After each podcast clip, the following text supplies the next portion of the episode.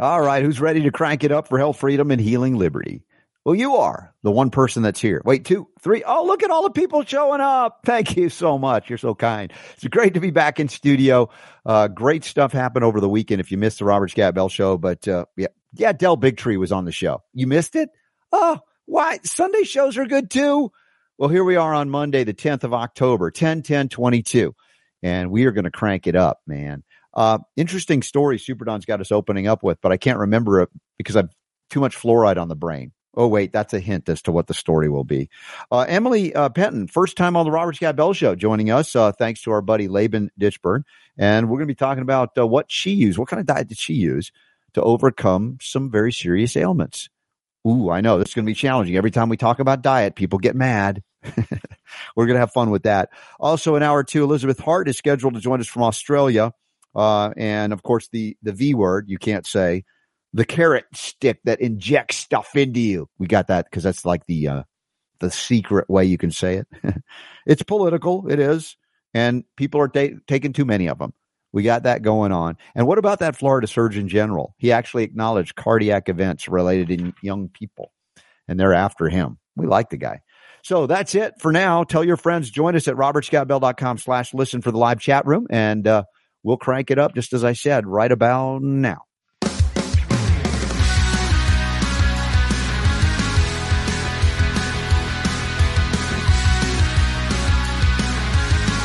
The Robert Scott The Bell Robert Show. Scott Bell Show. All right, let's crank it up for health, freedom, and healing liberty. Back in studio. Uh, the week begins officially, even though technically the first day of the week is Sunday. Uh, and Adele Bigtree was on it. Laban Ditchburn was on it. It was an amazing show if you missed it. But today we have another amazing show, just a little bit less masculine. Not because Super Don is here. No, uh, come on. The deep sounds of Super Don, you know, that bellowing deep voice. Of course not. It's because uh, we have uh, Emily uh, Penton and Elizabeth Hart scheduled. The balance I was right in the middle of doing something there, so I couldn't react fast enough. I was testing you. Nice I know because nice one. I like that. On the other hand, Kevin has been like rattling your cage, going, "Where's my video?" Like we did a little video promoting uh, his new Spirit PR group, and Yeah. uh, I saw that, so I took advantage of the opportunity to think you might not make that uh, connection that I just made about that uh, raw masculinity. Raw. Anyway, uh, hey, I was out in the garden yesterday. Actually, I had to mow the lawn. I had to, to do some weeding out there, getting the fall stuff going on.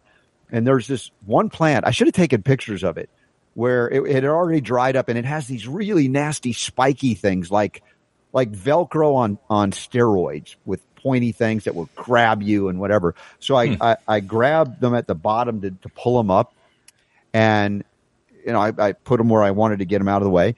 And then I'm like, my arms are going, what's going on here? I'm like, this prickly feeling. I'm like, what is that? Uh-oh. But, but, it, but I don't know if it's like the, the sneaky thing in, in nature that goes, haha, we, we're going to, we're going to distract you with these large spikes.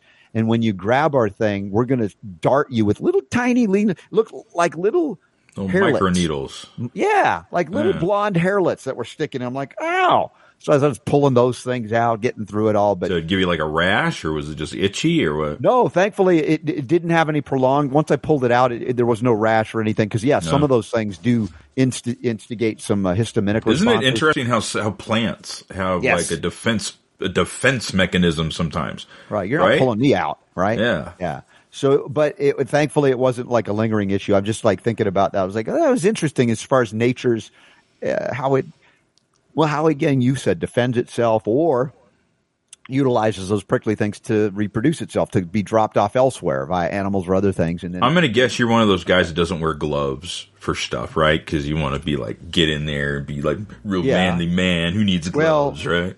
No, no, no. If I'm going to grab a prickly thing, I am definitely, yeah, I'm definitely going to wear gloves. But I was grabbing it down at the base where it didn't have any of the things that I knew of anyway. Yeah. But it just like ended Well, that's what you got to do anyway if you want to get it out of the ground and get the roots and all that stuff. But Yeah, and it was fairly easy to pull on up. But uh, good day. I, I harvested about five pounds of potatoes approximately yesterday. That was like part of the stuff I planted in the spring. We showed you pictures of that. I don't have pictures of the potatoes. I just put them in the fridge to kind of. I they say you're supposed to rest them in cool and dry environments uh, for a while before you actually then cook them.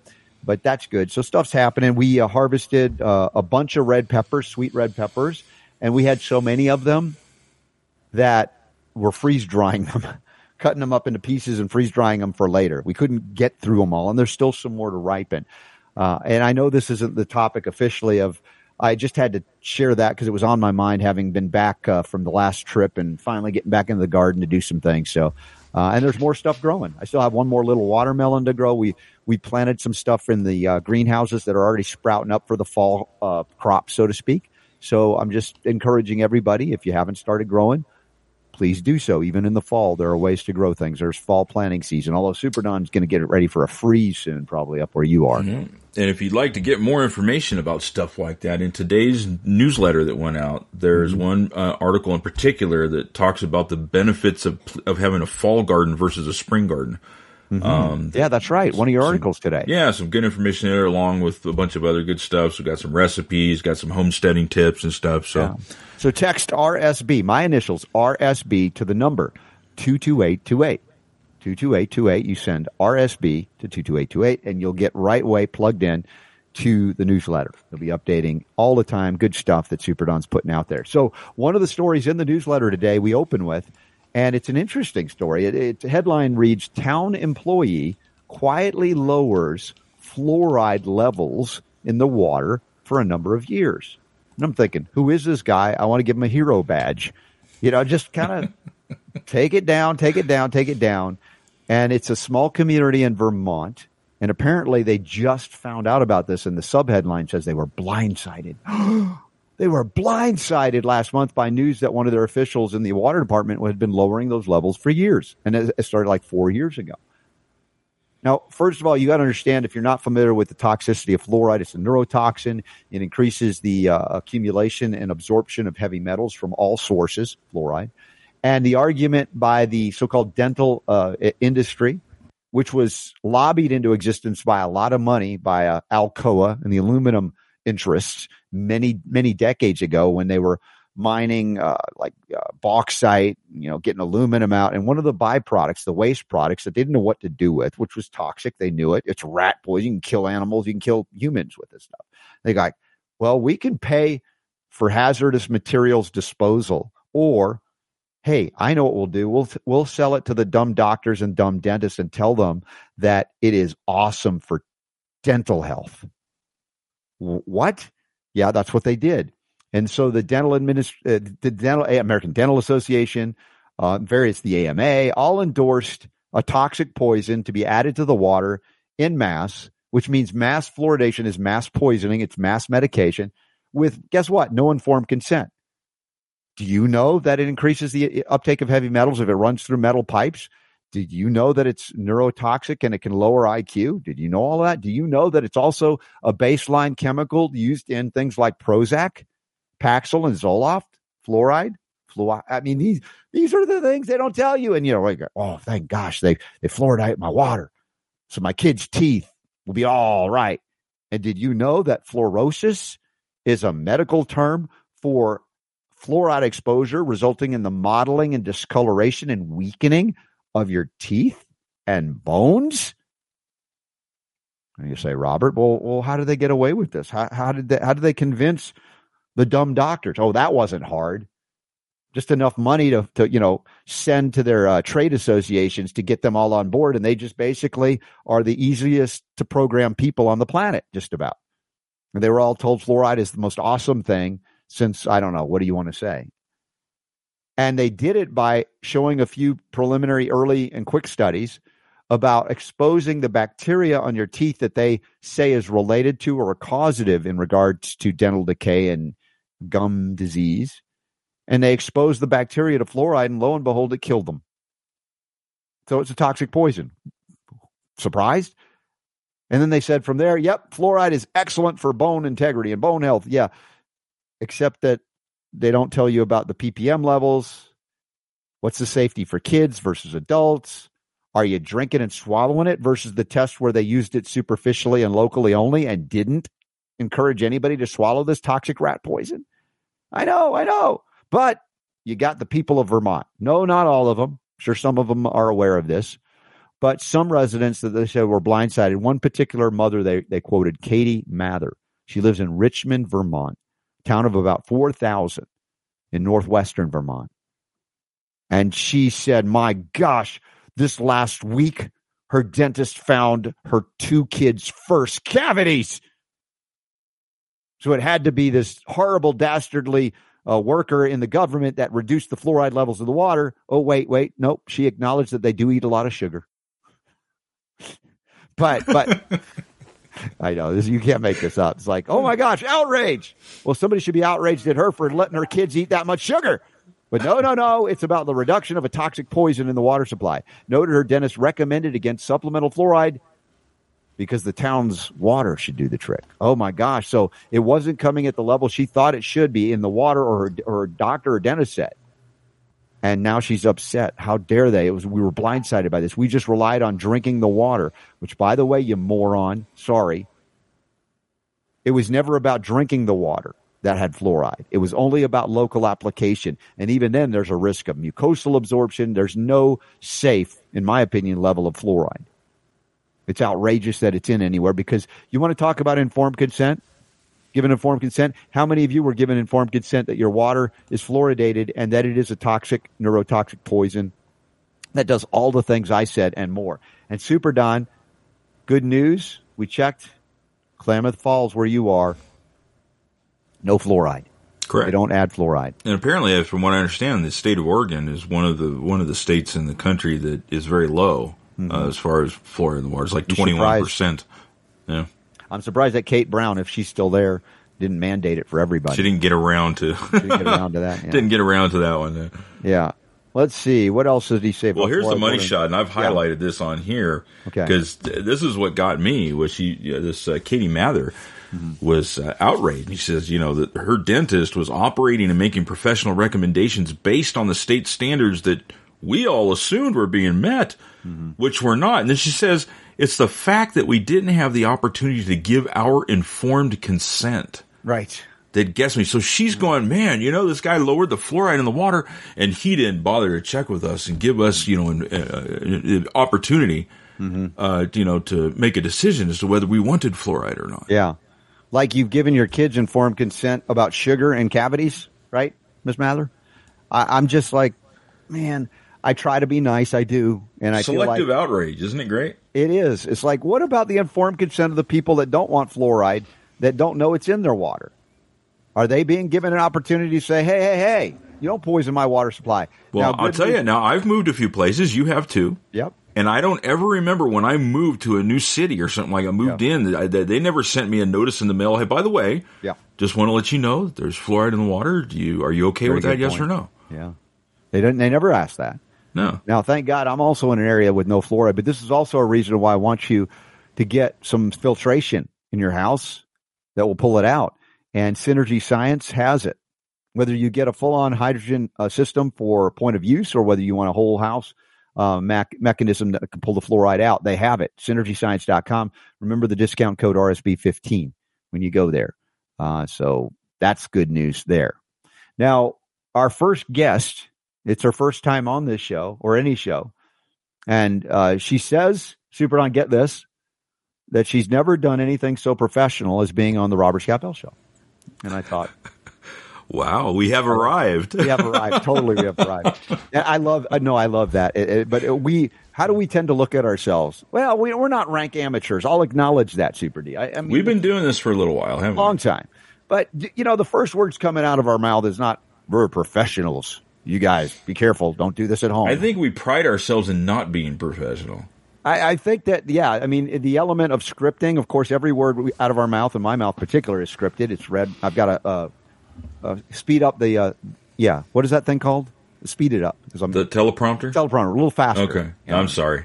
Uh, so, yeah, obviously, everything we do is, is planned out in advance. In fact, Super Don, it's amazing you have any hair all the times that I go off script, which is pretty much always. So, hmm. uh, Anyway, well, those, what's your excuse?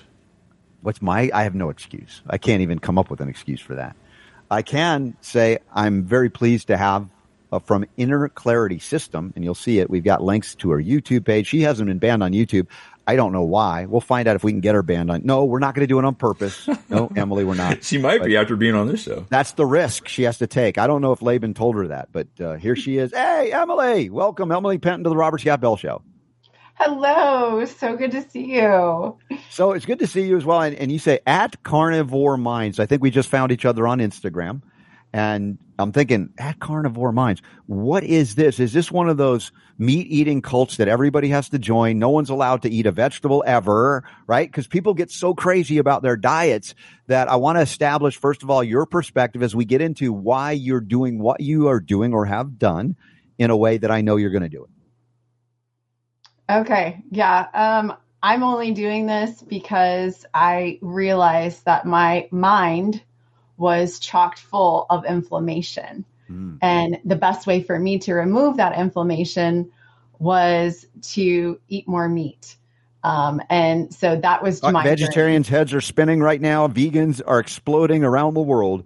And how does this come about? And granted, we've talked about a lot of controversial things, including the V word, which is coming up in hour two. But more often, the vitriol that we get when we discuss various diets over the years we've done that is more intense than even if you talk about somebody's religion. It's amazing. Now, tell me about your backstory in terms of the kind of diet you were on, what you ate, or what you thought was good for you, and when you found out you had inflammation, the relationship again, and, and the journey you went to help get better. So people have context.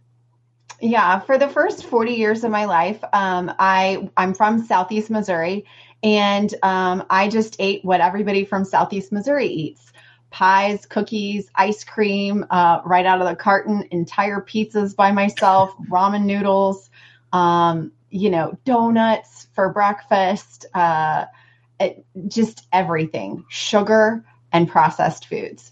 And um, I had no idea that it was literally killing me. Um, and at the age of 40, um, I had, uh, I'd already had for 10, 13 years um, bipolar disorder, and it became debilitating. It turned into rapid cycling in the fall of 2018. And I was uh, 39 years old at that point. And it got to the point where um, I couldn't work. And I uh, practiced as a child therapist. And so that didn't really bode very well that I was the therapist and I was crazy. Um, and so I quit working for six months. And um, at one point, um, I was living with my mother, and my brother reached out to me. And my brother's not a nice person, um, and he did a nice thing. Um, he actually sent me this information uh, about the carnivore diet, and he said, Hey, this worked for these other people, specifically uh, Amber O'Hearn. It was her book. Um, and he said, and they resolve bipolar disorder. Maybe it'll work for you. And so I listened to the very first chapter of Amber O'Hearn's book, and I had a knowing inside of me. It was like nothing I had ever experienced before. It was, it was like you know, you you read an article or you read it and you're like, huh, I might look into that or huh, I might try that. It was a this is what I have to do. And the bipolar disorder was kind of a blessing because whenever you're on an up cycle, you dig in and you jump in and it doesn't care how it doesn't matter how extreme it is, you just do it. And I just did it. And so February 24th of 2019, I went from the standard American diet to eating 50% of my plate was animal meat and 50% of my plate was animal fat. And that basically looks like a couple of ribeyes a day. And that's what I did. And um, well, aren't it, you really dead of a heart heart attack at this point? Ten years over. I mean, come on, that's what we were all told, right? Now, I, am going to assess or assume because we haven't met before this event today on the show that when you're eating these, uh, let's say meat products or meat, that they're coming from grass fed animals, not factory farmed GMO corn fed animals. Is that? Not the first year. The first year I was on food stamps, um, and okay. I was I was homeless. I was living with my mom, and then I moved into a camper. So I was living out of a camper on food stamps with my 14 year old son.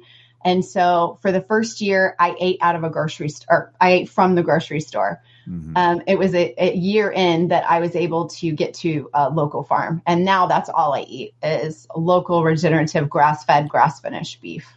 All right. So as I, as I look at you, I, I was going to think you were still in your 30s already, and you say you're over 40. Clearly, as it started, I'm 40, 43. Yeah. Okay. So you do you your your body is a living testament. Tell me what other changes or shifts occurred. I mean, that's significant when you also talk about uh, bipolar issues, and they often don't think in terms of food or food content. Unfortunately, they look at it as a drug deficiency uh, or any number of things that have really nothing to do with. Uh, the real way of un- undoing things that may impact us, not only physiologically, but impact our emotional and mental states. Yeah, and I, I think people don't really understand. They say that whenever you're on psych meds, it makes you gain weight. Um, and I'm sure that there's stuff that that the psych meds do metabolically, but what I have found is the psych meds cause you to have these crazy cravings for sugar and processed food. And like I would drink a bottle of wine at a time. I would, um, whenever I would make uh, chocolate chip cookies, I would make two batches so that I could eat the entire batch of the raw cookie dough of one batch, and then I could eat all of the cooked cookies of the other batch. Um, and so I was 260 pounds at five eight, And um, that's just wow yeah, um, I'm now still five eight. I'm now 130 pounds. Holy tamale! Well, this is quite a quite a journey. Now, how did you connect initially with our buddy Laban Ditchburn, the world's best courage coach, uh, to ke- make this connection? Um, probably about 18 months ago, um, Laban uh, reached out to me for me to be interviewed on his podcast. Mm. And we just had one thing after another. First, it was my schedule that didn't work, and then it was his schedule that didn't work. And then uh, we just kind of lost touch. He moved, um, and it, he just wasn't on my radar. I wasn't on his radar. Um, and then I read the book, The Ultimate Coach mm-hmm. by uh, Steve Hardison. And I went on Steve Hardison's Facebook group or Facebook page and saw that he was following Laban Ditchburn. And I was like, oh, Laban. I remember so him. I reached out to him and I was like, Do you still want to interview me? And he was like, Yes. He was like, Oh my gosh. We jumped on a phone call. It turned into a, tw- a two hour Zoom. Um, and we just talked forever, um, like we were old friends. So uh, he's an amazing, amazing man. He's all right. No, we love we love Laban here. We kid him because he can handle it. He's a good, good, great guy. In fact, we had a just a wonderful weekend at an event locally. I had him on yesterday's broadcast. If you missed the I Sunday, saw. did you see it? Yeah, and and uh, I don't know if I came up with this. I don't think I did, but it just dawned on me that as we were talking about fear being contagious, courageous is contagious, and it yes. even rhymes, so it's way better. Being courageous is contagious. So, what would you say, Emily? Uh, were the steps that would align themselves or in your life of, of taking, you know, say a, a courageous step or two or 10 to get where you are, doing something completely differently than before? Well, um, I think if bipolar was the only part of my story, um, it would have been pretty simple. But um, uh, four or three weeks into this, um, this new all meat diet, I was hospitalized and I um, I couldn't swallow my my throat r- literally would not swallow. It's called acute dysphagia, and I couldn't even swallow water. And so they did the MRI on my head, on my brain, and they found out that I have multiple sclerosis. Mm. And soon thereafter, I couldn't walk without an assistive device, and I had delayed and slurred speech. And I had more significant brain fog than I ever had on the bipolar disorder with all the psych meds. And um, by the way, we're talking about fluoride as related to a lot of the psych meds as well. Very true. Very true. Um, so a logical person would say, "Oh, I started this new diet and now I can't swallow, and now I have MS." Must be the meat. Must be the meat. but there was that knowing inside of me that I knew that I knew that I knew. And as I learned about MS, it was inflammation. And so I was like, well, I'm on the right track. And so I kept eating it. And my last bipolar symptom was April of 2019. I started this February of 2019. My last bipolar episode was April of 2019. My last MS symptom was May of 2019. So within a two to three months, four months maybe, significant, significant shift in what was manifesting that is considered by medicine, modern medicine, so to speak, as terminal degradation type diseases that are un uh, uh, curable, incurable, treatable, but of course the treatment will exacerbate the existing condition, maybe make it worse or make other things manifest that didn't exist beforehand. So your, I, I think one of the lessons I hear from this, and, and I love that, that inner guidance, that inner voice, that intuition, that gut that says, no, no, no, keep going. No, no, keep, despite all of the obvious reasons you need to stop this. This is a problem. You had a direct link to something that encouraged you to keep going that surely manifested the way you had hoped, but you know, maybe without explanation necessarily, other than you know, what becomes more obvious to me about the standard American diet, the way you grew up, the way I grew up, it's a it's a very inflammatory diet. Everything in it causes inflammation, high sugar, high carbohydrates, of course the additives, preservatives, colorings, flavors, all of those things. Going more towards uh, animal proteins, obviously the first year where you couldn't afford to do what was a higher quality of meat. You still had some some benefit, I'll acknowledge, but ultimately to switch over to a low, you know, finding local uh, support or supply that's cleaner, that's eaten what it's designed to do. Yet my background as a homeopath in my initial phases was my concern with going on high high protein diets uh, was the stress it could put on certain organs, the digestive system itself, much less organs of elimination like the liver, high uric acid production, other things. So supporting the function of the liver, of course, if we were eating the kind of animal proteins we our ancestors ate, they would include mineral rich organ meats too, which has a high, for instance, content of copper. Copper being critical for phase one liver detox, among other things. So uh, has that also been part of your diet, or have you supplemented in terms of the the desiccated organ meats for the mineral content that is there? Yeah, um, I have tried uh, liver a couple of times, um, and I always have an adverse reaction to it. Mm-hmm. Um, I usually have a pretty significant headache for three to four days, um, and the nausea is just it, I just can't. And so I don't know if it's just that the food that I have is already so nutrient dense, mm-hmm. but I have noticed that it, for my mental health, um, it is uh, critical. And if you think about it, the deteriorated myelin, mm-hmm. um, that it's the fat. Mm-hmm. I have to prioritize the animal fat. Nice. Um, yeah. And that has been everything to me for my, and I lost 120 pounds. Like, you know, I mean, I, I people say that fat makes you fat, but I, am not. I'm not experiencing that. It so it so reminds me, Super Don, of the time I was on the Jerry Doyle show years ago, and you know he was always talking about weight loss and whatever. And I said, you know, if you if you uh, you know you want to, I don't remember how exactly what it was, but uh, I said basically fat doesn't make you fat. And in fact, if you well, Jerry had a thing about obesity, talking about yeah. the obesity problem in the country. Um, mm-hmm. Jerry Doyle was like a one of the top ten talk show hosts in the country. And uh, he just he would always want to if you and you remember he would bring you on talk about obesity on a regular because that was lot, just a yeah. thing that he, whatever. Mm-hmm. So he was he was just like so Robert you know if somebody's you know wants to lose weight what should they do? Yeah. And yeah. he said, "All right, you ready?" And he says, "Okay." And he says, "Eat more fat." Mm-hmm. And his head exploded. You know, yeah. it was just kind of like one of those classic moments where you, the last thing you would expect anyone to say even me, who we knew had different views on things, and it was like a complete, you know, mind blowing scenario. And here you are, Emily, having been, you know, I, I don't know if they say the term morbidly obese, but you were very overweight, as you described, and you went on a diet that included a lot of fat, animal fat, and you had neurological issues. And we've seen this, and there are certain uh, B vitamins if you don't address if you're a vegetarian, things like that. But uh, you know, a big part of this is the fear of fat or fat phobia that has damaged us from an endocrine perspective and a neurological brain health perspective significantly.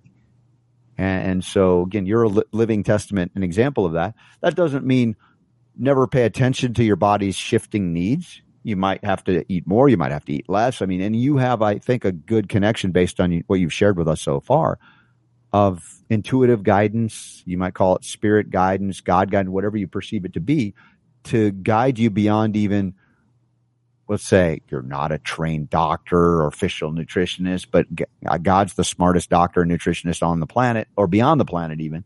And so when we get guidance that contra indicates what a doctor, an expert on this planet might tell us, you know, the question is, what do we listen to, the expert or our own intuition? I think it's a fascinating journey. Yeah, absolutely. And, you know, I say all the time that Michaela Peterson, uh, you know, Jordan Peterson's daughter, she was my four minute mile. And so she did it, she resolved her autoimmune disease and her mental illness with eating the animal meat and the animal fat. Mm-hmm. And and so that's all I needed was just to know that it was possible. And it was scary standing up to my neurologist. He was he told me that I was being reckless with my health because I wouldn't inject myself with their medication that was mm-hmm. like $40,000 a year. Um, and he said, I will end up in a wheelchair in uh, 10 years. And uh, it was just like so hard. And I remember I reached out to Michaela and I told her, and I'm like, Am I being reckless? And she was like, You have no symptoms, Emily. Like you're working out every day, like you're doing good. I just started CrossFit last week. Mm-hmm. Like I, I'm 43 years old and I don't make sense. So obviously, it makes sense that the doctors are not going to know how to make the best decisions for me. I know. Yeah, well, they are the third leading cause of death in America. Uh, so our deference to them is deferential to death in many cases. Outside of acute trauma interventions to save your life after you've been hit by a bus or shot, you know, by a gun, bullet, whatever, um, and that's where they excel. So you again, you, kudos to you for what you've done. Now, for those of you who may be the angry vegans out there, uh, just back off and just say, all right, it's worked for Emily and be happy. Uh, now, I understand there are philosophical perspectives on on certain diets, and and that's I'm not trying to say you have to believe what I believe or what Emily believes, but I will acknowledge the freedom to choose based on our experience, our needs, which are metabolically individual and unique, and can change over time. And this is something that asks all of us to go beyond our dogma, our belief about a thing or things. In this case, diet. I would say, and I would argue, and, and I would be hard pressed to probably ever relinquish this belief system. I acknowledge my bias, is that I think we need to start with clean. The word clean means a lot of things. One, organic, whether it's certified or not. That means you're not growing these things with pesticides and herbicides and fungicides. You're not adding toxic colorings and flavorings and all of that. Uh, because ultimately there is no evidence that any of those are deficient in the body of any body, animal or human. Yet vitamins, minerals, trace minerals, essential fats, proteins, these are basic, basic, uh, uh, whether you call them building blocks or elements for full function of the metabolism of each individual cell and as a community of cells, much less the microbiome and how it interacts with what we put into it. Uh, so I'm asking for reasonable discord and discourse in this regard and to be happy for Emily, as I am. And uh, I think it's amazing that you're not only uh, sharing your story here, but I think you have a YouTube channel. We're teasing you. We're not trying to get you banned, I promise, but we do have it linked up in the show notes today at robertscottbell.com. It says Emily Penton Inner Clarity System. So if you haven't related what the system is, is this something you're trying to teach others to tap into for their health, or uh, is it just more of sharing your personal experience here? How, how would you describe what you're doing with your videos? Yeah, absolutely. Um, I don't believe that it is a sign of health that I can only tolerate two foods. I feel that you should listen to yourself. I don't even think that people should eat the way that I eat. I feel that they should find their inner clarity yes. to navigate this. And I use carnivore as a tool and we can get to a baseline. And then you you eat only animal meat and animal fat for 45 days. And then you reintroduce one new food a week. And then you know that you know that you know. I react to broccoli. I react to um, cheese. I react to to dairy. I react to butter. Like you know what you react to because you just do a simple elimination diet. You remove it and then you reintroduce it. And I fully believe that I will get back to eating all the things. I will never go back to eating sugar and processed foods. Right. Um, but I will go back. I, I really believe that that you know vegetables are here for a reason um, all the foods are here for a reason and i want to be able to partake in it. it's just that my body's really really sick and it's really really healing mm-hmm. from all of those things and fat has been what has healed me it's quite um, quite amazing emily what you say too because i think about back to my journey when i first started when i was 24 raised on the standard american diet all of which you described beautifully horribly i mean but you know what i mean accurately and I went vegetarian initially. I cut out all meat, pro animal proteins. Now, my perspective on that is perhaps a little different, but it worked for me for a while. That my body was so weak that I I wasn't able to digest the complex animal proteins as well as I can today, and with good benefit for me. And so, in my point about learning the transitions, going through these things, I've had to experience a wide variety of diets. So, partly, I think it's part of my journey to be able to talk about these things with people and give perhaps perspective. But ultimately, where you're going is where my friend Anne Archer Butcher went with her book, Inner Guidance, kind of like your inner clarity, mm. and a whole book dedicated to being guided by an internal relationship with the Holy Spirit, divine spirit, whatever you call it, or God. And that has guided her through numerous adventures, but to safety when danger or, or demise was inevitable. And in the midst of listening to that inner guidance, or as you call it, inner clarity, she was guided through just amazing journeys. And just like yours is amazing, each of us have that capacity, I believe, to listen and then act on what we hear or not. That's the freedom we've been given. And that's the point of uh, your, uh, you know, on the freedom side of this equation. You're not telling people that your diet is right for everybody. This is your journey. You're sharing it. It might be a benefit if somebody hadn't considered it and thought, well, I have those symptoms. I wonder if that would work for me too. And some doctors, their heads exploding as they did to say, oh, how dare you not inject yourself with, uh, you know, bankrupting medicines that have no basis for being injected into a body. So again, uh, your your journey is quite profound and amazing. I'm really glad to connect with you here. Thank you. And um, I think that right now we're chocked full of information, and information is paralyzing mm-hmm. if it's not applicable. Um, and so that's what I do in the inner clarity system. I don't teach people to listen to me or listen to Dr. So and so or this YouTuber or this influencer. I teach them to listen to themselves mm-hmm. because that's where all their answers are. And I teach them how to apply it. Yeah. Other than that, mandatory listening to the Robert Scott Bell Show required for everybody on the planet. No, just kidding. This is a I agree. place for freedom, right? but we have a good time here to to talk about these uh, experiences, to share the journeys, and you know, a big part of my message is to share your story. Your story will impact people, especially if it's uplifting and healing as it is for you. And whether people receive that the message from Emily is that I have to eat exactly like her, which is not what you're saying. But the more important message that is universally applicable, I believe, is to listen to your inner guidance, to connect with that voice that will not steer you wrong. And if you're not sure what that is, perhaps there are things that can help you get there, practicing in that regard. Do you have any tips for that, listening for your inner clarity? Is that something you've shared with people in your videos? Yes, absolutely. Um, the the very first thing that I found was whenever I reduced the, or actually removed the sugar in the processed foods, I reduced the inflammation in my brain and I was able to think. Before, it was just like I was walking in this fog and I literally couldn't see anything else except for my problems or my pain in my body um, or that I was tired or that I was hungry. I had to I had to have a, a jar of peanut butter on my nightstand so that if I woke up at two o'clock in the morning, I could shovel down like three or four spoonfuls just to lay back down. That's not a sign of health. Mm-hmm. Um, and so I really have found that through clearing out the noise, then you're able to really meditate um, and I know that that's a word that so many people don't want to hear because they don't want to be alone with themselves. Mm. They don't want to be quiet with themselves. They're scared. If you keep pushing all that crap under the rug, guess what? You're going to have a bump on the rug, under the rug, and you're going to keep tripping over it. And you do keep tripping over it. you do keep having all of these problems.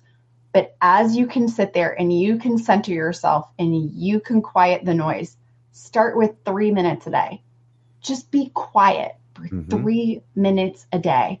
And then the next week, do four minutes. And the next week, do five minutes. Start in the morning and at night. And it is made a remarkable difference in my life and the li- mm-hmm. life of my clients. And Emily, you know, the word sometimes meditate is offensive to certain people. I, I get it. People have all kinds of views, religious beliefs, etc. And I, I'm taking it with the spirit with which you're delivering it. That is, wherever you are, whatever your religious beliefs or dogmas are, the concept of quietly praying, contemplating, yep. listening to the voice of God, whatever it is, any number of ways you could describe it. So don't be off put by the words that are used. We just try to communicate the best way we can. I mean, I, I've heard people like yoga. Oh my gosh, I can't do yoga. And then we had a, a guest on, I think it was last week or within the last two weeks, and said she does Christ centered yoga. Right? Yeah. So implement your belief system into whatever practice and discipline that can open you up to the communication with the divine. And I love that. That's that's what I try to communicate to folks all of the time. And I've said this about being a healer and whether you're an official doctor healer or or just a mom who you know just gives love to her child and that's healing uh, the real purpose of a healer i believe is to reconnect people to the source of all healing which is their divinity. And so sounds a lot like what you're doing in your own unique way. Absolutely. That's what my family calls it is my prayer time. They're yeah. like oh she's in her prayer time.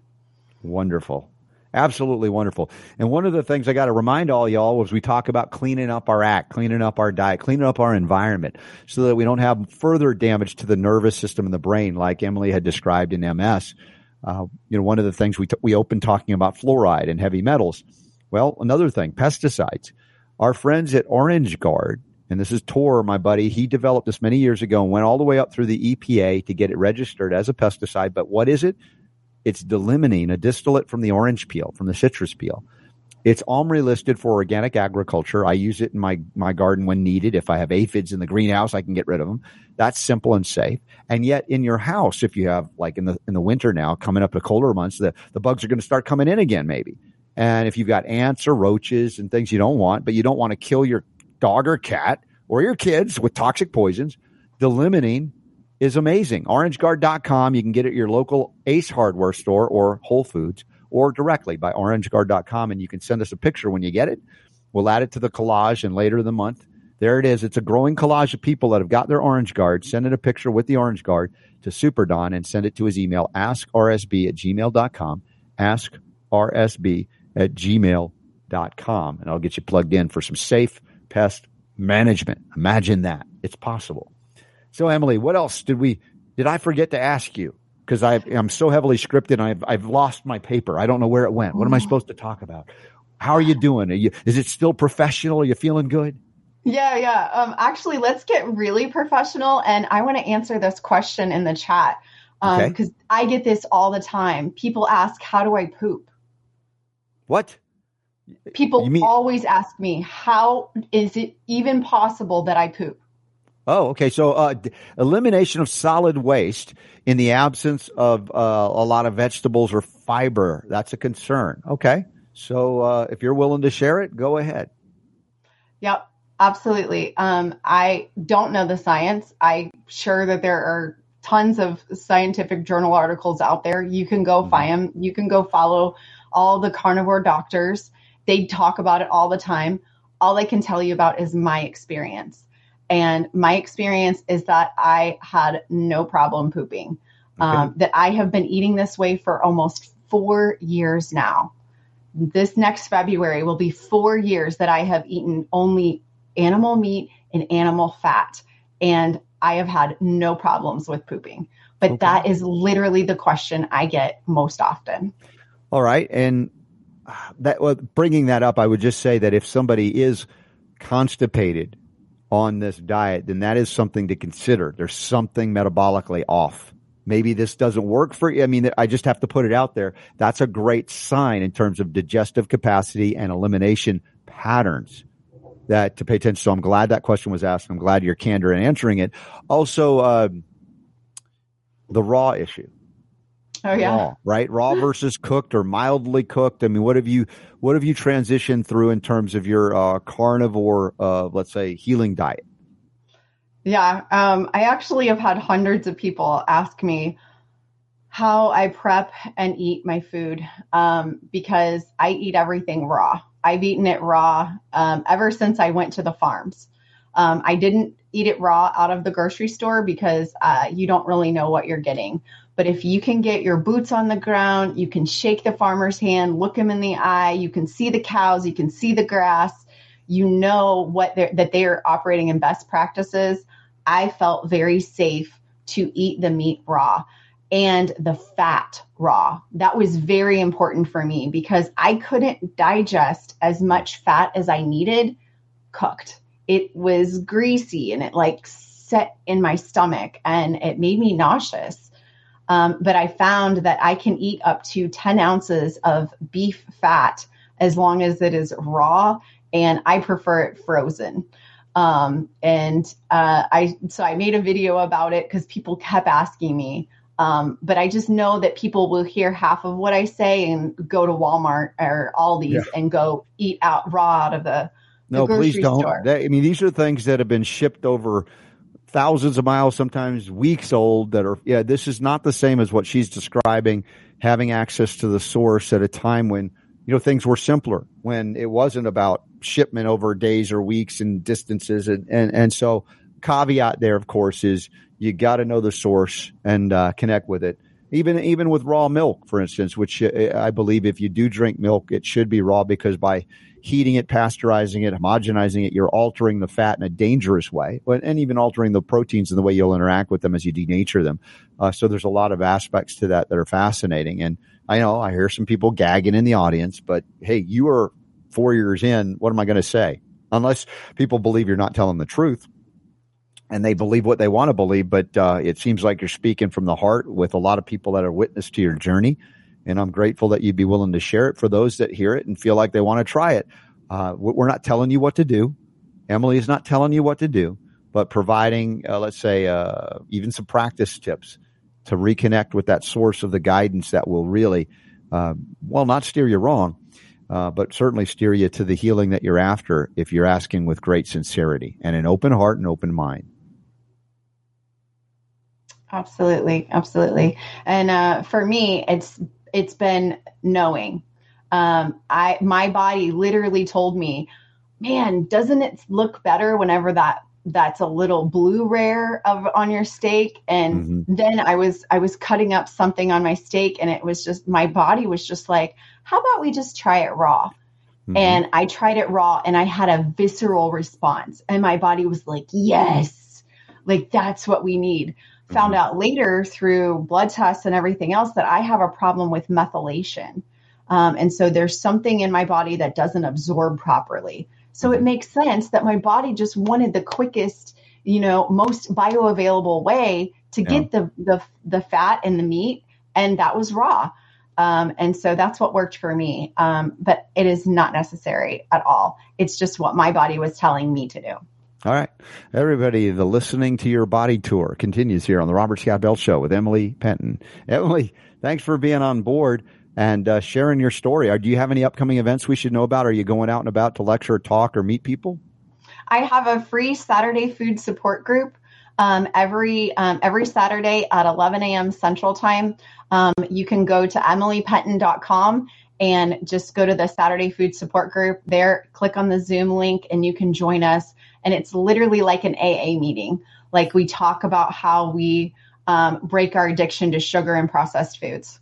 Excellent. All right, Emily, thanks for being on board and stay in touch as the uh, uh, the journey continues. If there are other shifts and changes, I mean, I'm always fascinated because um, being nimble to the needs that we have that can change over time is also part of listening to the voice of spirit. I believe that's been my experience in my life. Absolutely. It is such a blessing. Thank you so much for letting me be on this professional show. yes, very professional. That's right, Emily. Thank you so much for being on board. Big hugs. Look forward to meeting you one day in person. I mean, we might have an, an event in Missouri next summer with uh, one of our particular uh, super fans. She's super amazing, and I think she's in the chat room watching on Facebook today. So uh, we'll check that out. Uh, let's see, is she there? I think so. Let me see. Is it? I'm looking. I'm looking. Oh, Leslie's there. Yeah, Leslie. So anyway, shout out. We might get to meet you next year, if not before. Awesome. I would love that. Yes, keep me updated. All right, Emily. Thanks for being on board. Appreciate you. Uh, that's Emily Penton. And again, links are up in the show notes at robertscottbell.com. And the spirit with which she shared is what we're all about. It's not about you must believe my beliefs is my dogma, but it's about having a living or many living examples as to uh, her journey specifically or your journey back to health and healing. And there may be commonalities, there may be similarities, and there may be quite stark differences in the way we get there. So anything that Emily said does not negate your experience. It might negate your belief about the only way to go because we find out, oh my gosh, how shocking. What did she do? And look at what she's done. It, it, we have a belief and a bias that can't work. And then you say, well, look, it's working for her until maybe it doesn't. And then you say, all right, what is, what, what does my body need now? And that's the point of, uh, you know, a very difficult part of life because we tend as humans to be tied to belief systems and dogmas that shall never change. And I get it from the principled standpoint that underlies everything in terms of right and wrong. I'm not saying give up those principles in terms of uh, how you care for one another, how you treat people, that kind of thing. But in terms of our needs, as the body that we inhabit, and there's a wide variety of biochemical uh, uniqueness strengths, weaknesses. We all have different ones. And then it lends itself to, hey, this kind of diet, this kind of diet, this, and it can change even in one person's body over the lifetime. And it does. And, and that's okay. But we tend to like to have something that never changes. It's always the same. Like my reliance on my producer, Super Don, the rock, the steady force, the guiding hand behind the Robert Scott Bell show. Oh, stop it. oh. yes. Angels singing. Oh, yeah. No. Yeah, monkeys flying out. No, I won't go say it. No, we're right. not going there. All right. Where we are going, where they might do in the comic books, the superhero comic books. I don't know if you've seen this story. The Brownstone Institute is covering it. And this is Laura Dodsworth writing on today's edition of the Brownstone Institute. We have it linked up at robertscottbell.com in today's show notes. Why is Pfizer attempting comics? Why? Pfizer is attempting comics. Now, what does it mean? I thought at first comics was the name of a new drug because it's comics spelled with an X at the end mm-hmm. instead of CS. But apparently, the plot of a new comic that Pfizer has uh, uh, funded to be written and drawn utilizes some of the Marvel Cinematic Universe villains, including Ultron. Ultron trying to stop your grandpa from uh, getting a COVID jab. And on this case, in this time and frame in that comic, I'm on the side of Ultron. yeah, I'm a supervillain now, right? All of us are supervillains because we identify that mRNA injection technology is an abomination. And you know, we could get into the science of it and argue the, the finer points of why they say it's good or it's bad, and that's fine. That's great to have that debate or discussion. But I'm just telling you from a fundamental how would I say it? My belief system is that man's arrogance does more to destroy our health than help it. And how arrogant is it to believe that you can synthesize ribonucleic acid, mRNA they talk about, and then inject it into the body to forcefully alter DNA protein synthesis to produce something that has been shown to be damaging and deadly to any organ and every organ system in the body how do we argue that even if that is a scientifically sound thing to do, that it's a good thing to do? It's a wise thing to do. Could it be a Jurassic Park scenario? Nature always finds a way. And in this case, uh, those who have chosen or been coerced into taking these jabs, man, the death rate to heart cardiac events, we'll get to that in the next hour as well, uh, is just astounding. Trying to normalize myocarditis, pericarditis, heart attack, strokes in young, healthy people, otherwise healthy people. So, Super D, what is it that struck you about this comic book connection with Pfizer? Because it's a comic book. I mean, first off, you got Pfizer, apparently Pfizer and Marvel. This is a, like an official uh, relationship between Pfizer and, and Marvel. Yeah. And in this particular comic that they've put together in mm-hmm. collaboration with each other, mm-hmm. you've got these people, they're all sitting in the vaccine clinic waiting to get their COVID 19 vaccine. And then suddenly you've got the, the Avengers and Ultron and they're fighting each other and they're having a battle and yada yada. And the people in the clinic are, are scared, but the grandpa is there and he knows who Iron Man is and they're all impressed by that. Mm-hmm. And so at the very end here, you get to the end of the, uh, the comic. yeah. Let me get to it here. There's a few pages here. Oh, oh they went all in on this. Oh yeah, they went all in here. And so, you know, the grandpa says, here, let me, let me go full screen so everybody can see here. Oh, it is full screen. All right. So here you got grandpa, you know, and here's how we can fight back against, you know, the enemies. And if you adapt and you overcome, and you fight back and you take steps to protect yourself and protect your community. And he says, that's what we're doing today. And everybody's like, yay. And the, and the lady comes out and she says, well, we're ready for you and you're up next. And he says, the Avengers are doing their part to help keep us safe. Now it's time for us to do ours. And at the the, the end of the uh, the uh, comic book here, the final page here, you've got everybody. Yay! You got the Avengers up there, and everybody's pointing at the band aid on their their uh, their yeah. their shoulder, and he says, "We're doing our part by staying up to date with COVID nineteen vaccinations." Wow, propaganda much? and I'm just looking at this. and I'm like, is this for real? Remember, these, and it is. These products, investigational experimental products, have no liability, carry no liability. Because if Grandpa keels over after the comic book is over, you won't know about it. And if he does, they'll say, "Oh, it was Ultron. It wasn't the shot."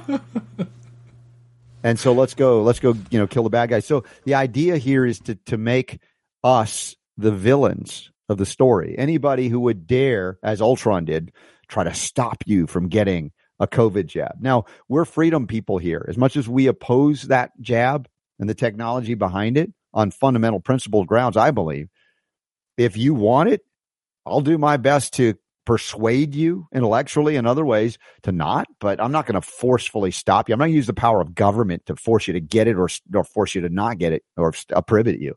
Even though I think in a rational society and a rational government that was truly looking out for you, they would never allow this in any way on any market, including an emergency use market.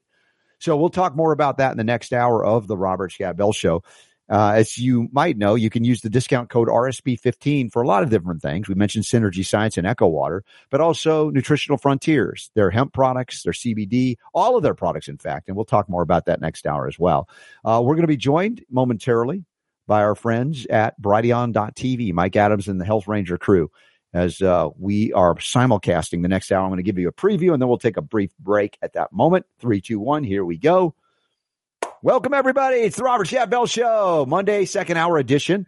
And we've had a great discussion on diet, offensive diets for everybody to get them well. There's a dogma about diets. You want to go back to listen to the hour one. Somebody healed herself of what? MS, neurological brain issues, inflammation all over the body by going on all meat diet, raw, in fact yeah, we we tackle things like that here on the Robert Scott Bell Show. But this hour, we're going down under. We're going to Australia. We got Elizabeth Hart scheduled for the first time on the Robert Scott Bell Show, and she's got a couple of uh, couple of websites you're going to want to know about. Over-vaccination.net. I know you can't say that normally, but here on Brighteon.tv we can, and we will, and we do, and I am. And more than that, we're going to talk about the Florida Surgeon General and acknowledgement of the uptick in cardiac events in young people and deaths in young people. So that's it. But it's a lot. And you want to be with us. RobertScottBell.com slash listen for the chat room. People are there right now, chatting happily. Let's get it started now. Power to Heal is yours.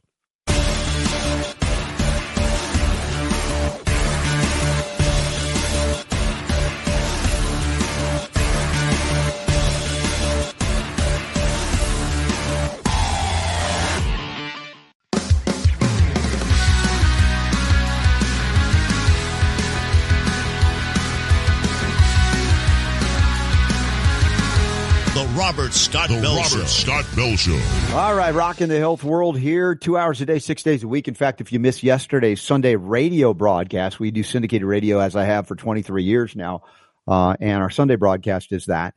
It is fascinating the journey we had this weekend. We had a big Your Health Freedom event that I was able to attend, and uh, my buddy Laban Ditchburn, the world's best courage coach, was on, and Del Bigtree, full hour radio hour with Del Bigtree talking about the V Safe uh, revelations through uh, the um, Freedom of Information Act requests, lawsuits, etc., against the government to reveal that which they should have revealed in a transparent government that it rarely exists anywhere. And so uh, you'll you'll definitely want to pick that interview up and and share it with people because we really went deep on that and Del was great as well.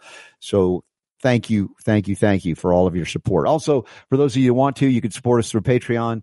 Uh, we have our monthly AMA meetings via Zoom. We get to see one another and a lot of other bonus materials available to you as patron supporters of the Robert Scott Bell Show at robertscottbell.com. And you can simply uh, get our newsletter by signing up at the website or just texting my initials, RSB, text RSB to this number, 22828. Go ahead, pick up your phone if you're not already on it. Type in 22828 and then text my initials, RSB. It'll prompt you to enter your email address and you'll be plugged into the most amazing newsletter that Super Don Collates brings up and some interesting poll questions of the day, in fact. I don't know if there's a. a I haven't even seen it yet today, Super D. There probably is a poll question of the day. Yep, here it is. This is related to the Ukraine war uh, and uh, Russia how likely is it that we may see nuclear weapons used in the Ukraine war? This is a opinion piece, perspective, very likely, somewhat likely, not very likely, not sure. And we'll get to that by the end of the show today or on the bonus round. Because after we're over, we're not really over. And y'all join us at robertscottbell.com slash listen, where a lot of people are in the chat room as well.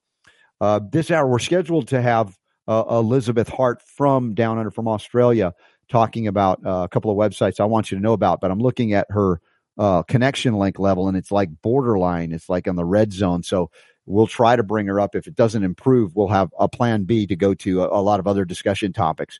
Uh, but we want to really bring spotlight good people from around the world standing up for health, freedom, and healing liberty at, at great, you know, fraught with danger and peril to themselves. I mean, they don't they don't end up, uh, let's say, super wealthy or wealthy at all necessarily. In fact, a lot of people have lost their jobs and have lost their freedom simply for speaking out against mRNA technology or the specific manifestation of that as COVID jabs. And we want to highlight and spotlight those good voices out there in the world uh, because they're bringing it. And uh, another guy who's bringing it, who's getting a lot of criticism, a lot of flack, is the Surgeon General of Florida. And this guy, I mean, he, he you want to talk about an outlier in the medical community? He's actually willing to speak out about the truthful scientific and clinical observations that are being made about those who have gotten COVID jabs or carrot stick injections. I don't know how to say it without getting banned. Uh, forget it. I'm not even worried about it. We're just going to keep going. So many of you are finding us now on Rumble as a, I think, isn't that right? Super on Rumble. They're using a, uh, our, we're getting a stream out through Rumble. That is correct. Yep. We're yeah. live on Rumble because we're banned on YouTube. We're, uh, we're banned on Spotify. We've Spotify, occasionally been yeah. banned on other things, and sometimes we come back to life and we keep on going. We're like the old uh, Timex watches, keep on ticking. So, Florida Surgeon General says there's an uptick in cardiac deaths in young males tied to the COVID jab. And it, Twitter, think about that. We've been banned on Twitter, and then we're back on Twitter. I don't know what is going to happen if Elon Musk owns it again. But Twitter blocked and then unblocked Florida Surgeon General Dr. Joseph Ladapo and uh, I don't know if they say Ladapo or Ladapo. I think Ladapo sounds better, but regarding a study indicating that COVID 19 mRNA injections have caused increased death among young men ages 18 to 39. Now, if there is what we call plausible deniability about uh, the claim that COVID jabs are, are increasing the, the risk or, or manifestation of these uh, cardiac events, some might argue, well, it's COVID itself it's exposure to COVID, whatever you perceive or believe COVID to be. Even if you recover, it makes you more likely to have these cardiac events. And I've heard that from medical people. I, I'm not here to dismiss it outright, but it's very much a state of denial to completely blanket statement that the COVID jabs have nothing whatsoever to do with these cardiac events you can't say it because even in the clinical trials that are ongoing, they acknowledged it through Freedom of Information Act requests that there were adverse events associated with myocarditis, pericarditis, or other cardiac related uh, injuries and deaths that result from it. Now, in this particular analysis that the Surgeon General of Florida is referencing, he says this analysis found that there is an 84% increase in the relative incidence of cardiac related death among 18 to 39 year olds within 28 days following mRNA vaccination. So once again, the claim that, oh, it's just because they had COVID and yet it's happening within 20 days following the mRNA injections. I mean, it, it strains credulity a little bit to make the claim. Yeah, I mean, is it possible? But to deny this relationship, it's kind of really uh, destroying any causal link to reality, I think. And so this was a press release from the Florida Department of Health.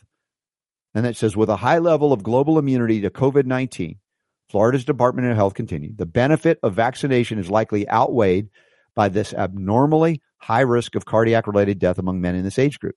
Non mRNA vaccines were not found to have these increased risks. Now, I might take issue with that, but for the sake of this particular article, I want to acknowledge it's pretty profound that a Surgeon General of any state is actually going on record. And of course, he's getting a lot of flack from the medical community that doesn't want any link being allowed to be communicated. And that's why Twitter banned him and initially did and then had to reverse. It's like, well, what is he referencing? Peer reviewed study.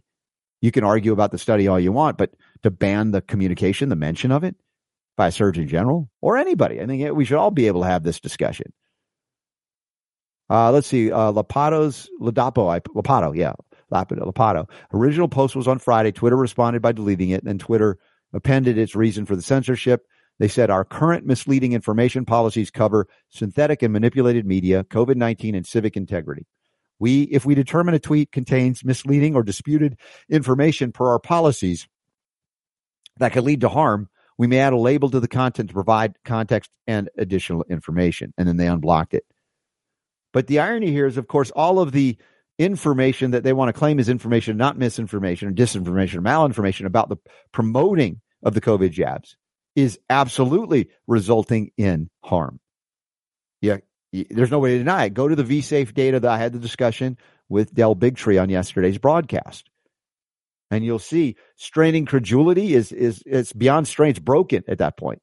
If you deny there's no possible link between well, what is causing all this increased cardiac event? Oh, we don't know, but we know it's not that. Same thing about they said about various, uh, uh, you know, autism, for instance. We don't know what causes it, but we know it's not the vaccines, right? We hear that all of the time. Well, how do you know it's not that if you don't know what does it? We just know it's not that. Why? Because we've been programmed to believe it. And so, you know, that's why people from around the world, like uh, Elizabeth Hart, have put themselves in harm's way by communicating what, what I think is very important to communicate. One of the websites, and we again, I'm gonna I'm gonna try and bring her up in just a moment. I'm just gonna warn everybody that we this is live from Australia. We might not have a good connection, and if so, we'll have to reschedule her. But we'll try and bring her on a moment. But I want to tell you at least her two websites, so you know that you can go there, or you can see the links in the newsletter or at, directly at robertscottbell.com. First website, vaccinationispolitical.net vaccination is political.net. It's a, it's a, the story about vaccination and medical tyranny, and that's linked. And then we also have linked to the other site called over hyphen vaccination.net, over dash vaccination.net. And uh, you know, I believe that one shot is is is overdoing it, but that's me. I have a bias. I have a perspective as a homeopath that I don't believe those are viable means of true prevention of disease. I believe they cause disease, they contribute to disease, and that there are other ways to prevent it that have nothing to do with injections of artificial synthetics, much less mRNA. And I'll go back to the antigen antibody uh, perspective of previous incarnations, if you will, of what they call vaccines, and I and I'm personally opposed to that. Now, for you, you may have a different viewpoint or belief, and that's okay. We believe in freedom here. And I will engage intellectually and other ways to share with you my perspective, but I'm not going to use the force and violence of government to force you or stop you. I think it's your choice. That's the freedom that we must, I believe, align ourselves with. Even in disagreement, freedom is better. In fact, freedom is the answer to what ails us, always, in my opinion. Now, with that, wish me luck. Send a prayer or two. We may not be able to make this through. I'm looking at the connection link strength but we're going to try and bring Elizabeth Hart on to talk about these two websites. Otherwise, I'll do my best to share and continue on with what we cover. So, super now, let's try it. Elizabeth, are you there?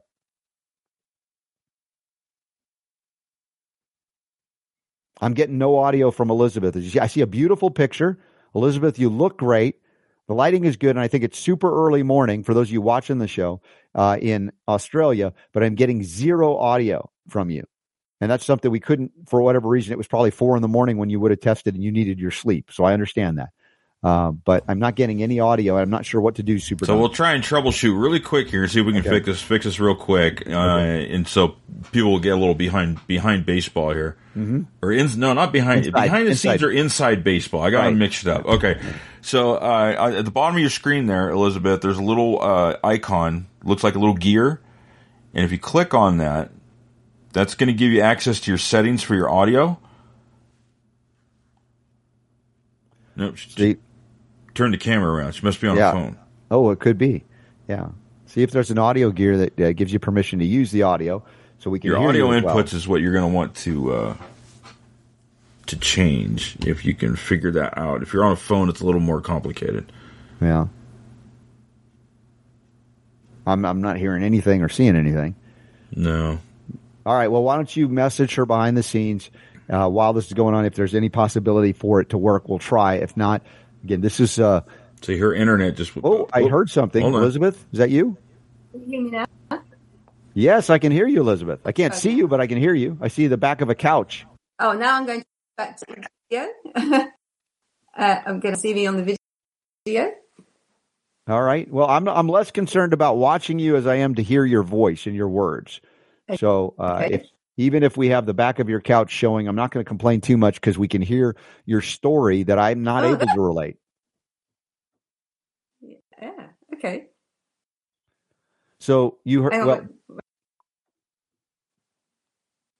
we go ahead, Elizabeth. Go ahead. Tell me your backstory, how you came to the conclusion that you did, and also why you put up these websites. Vaccination is political.net and over-vaccination.net. Uh, well, started investigating pet vaccination back, in 2008, um, after after a vaccination, and uh, that's what started me off down this rabbit hole. I can hardly believe it.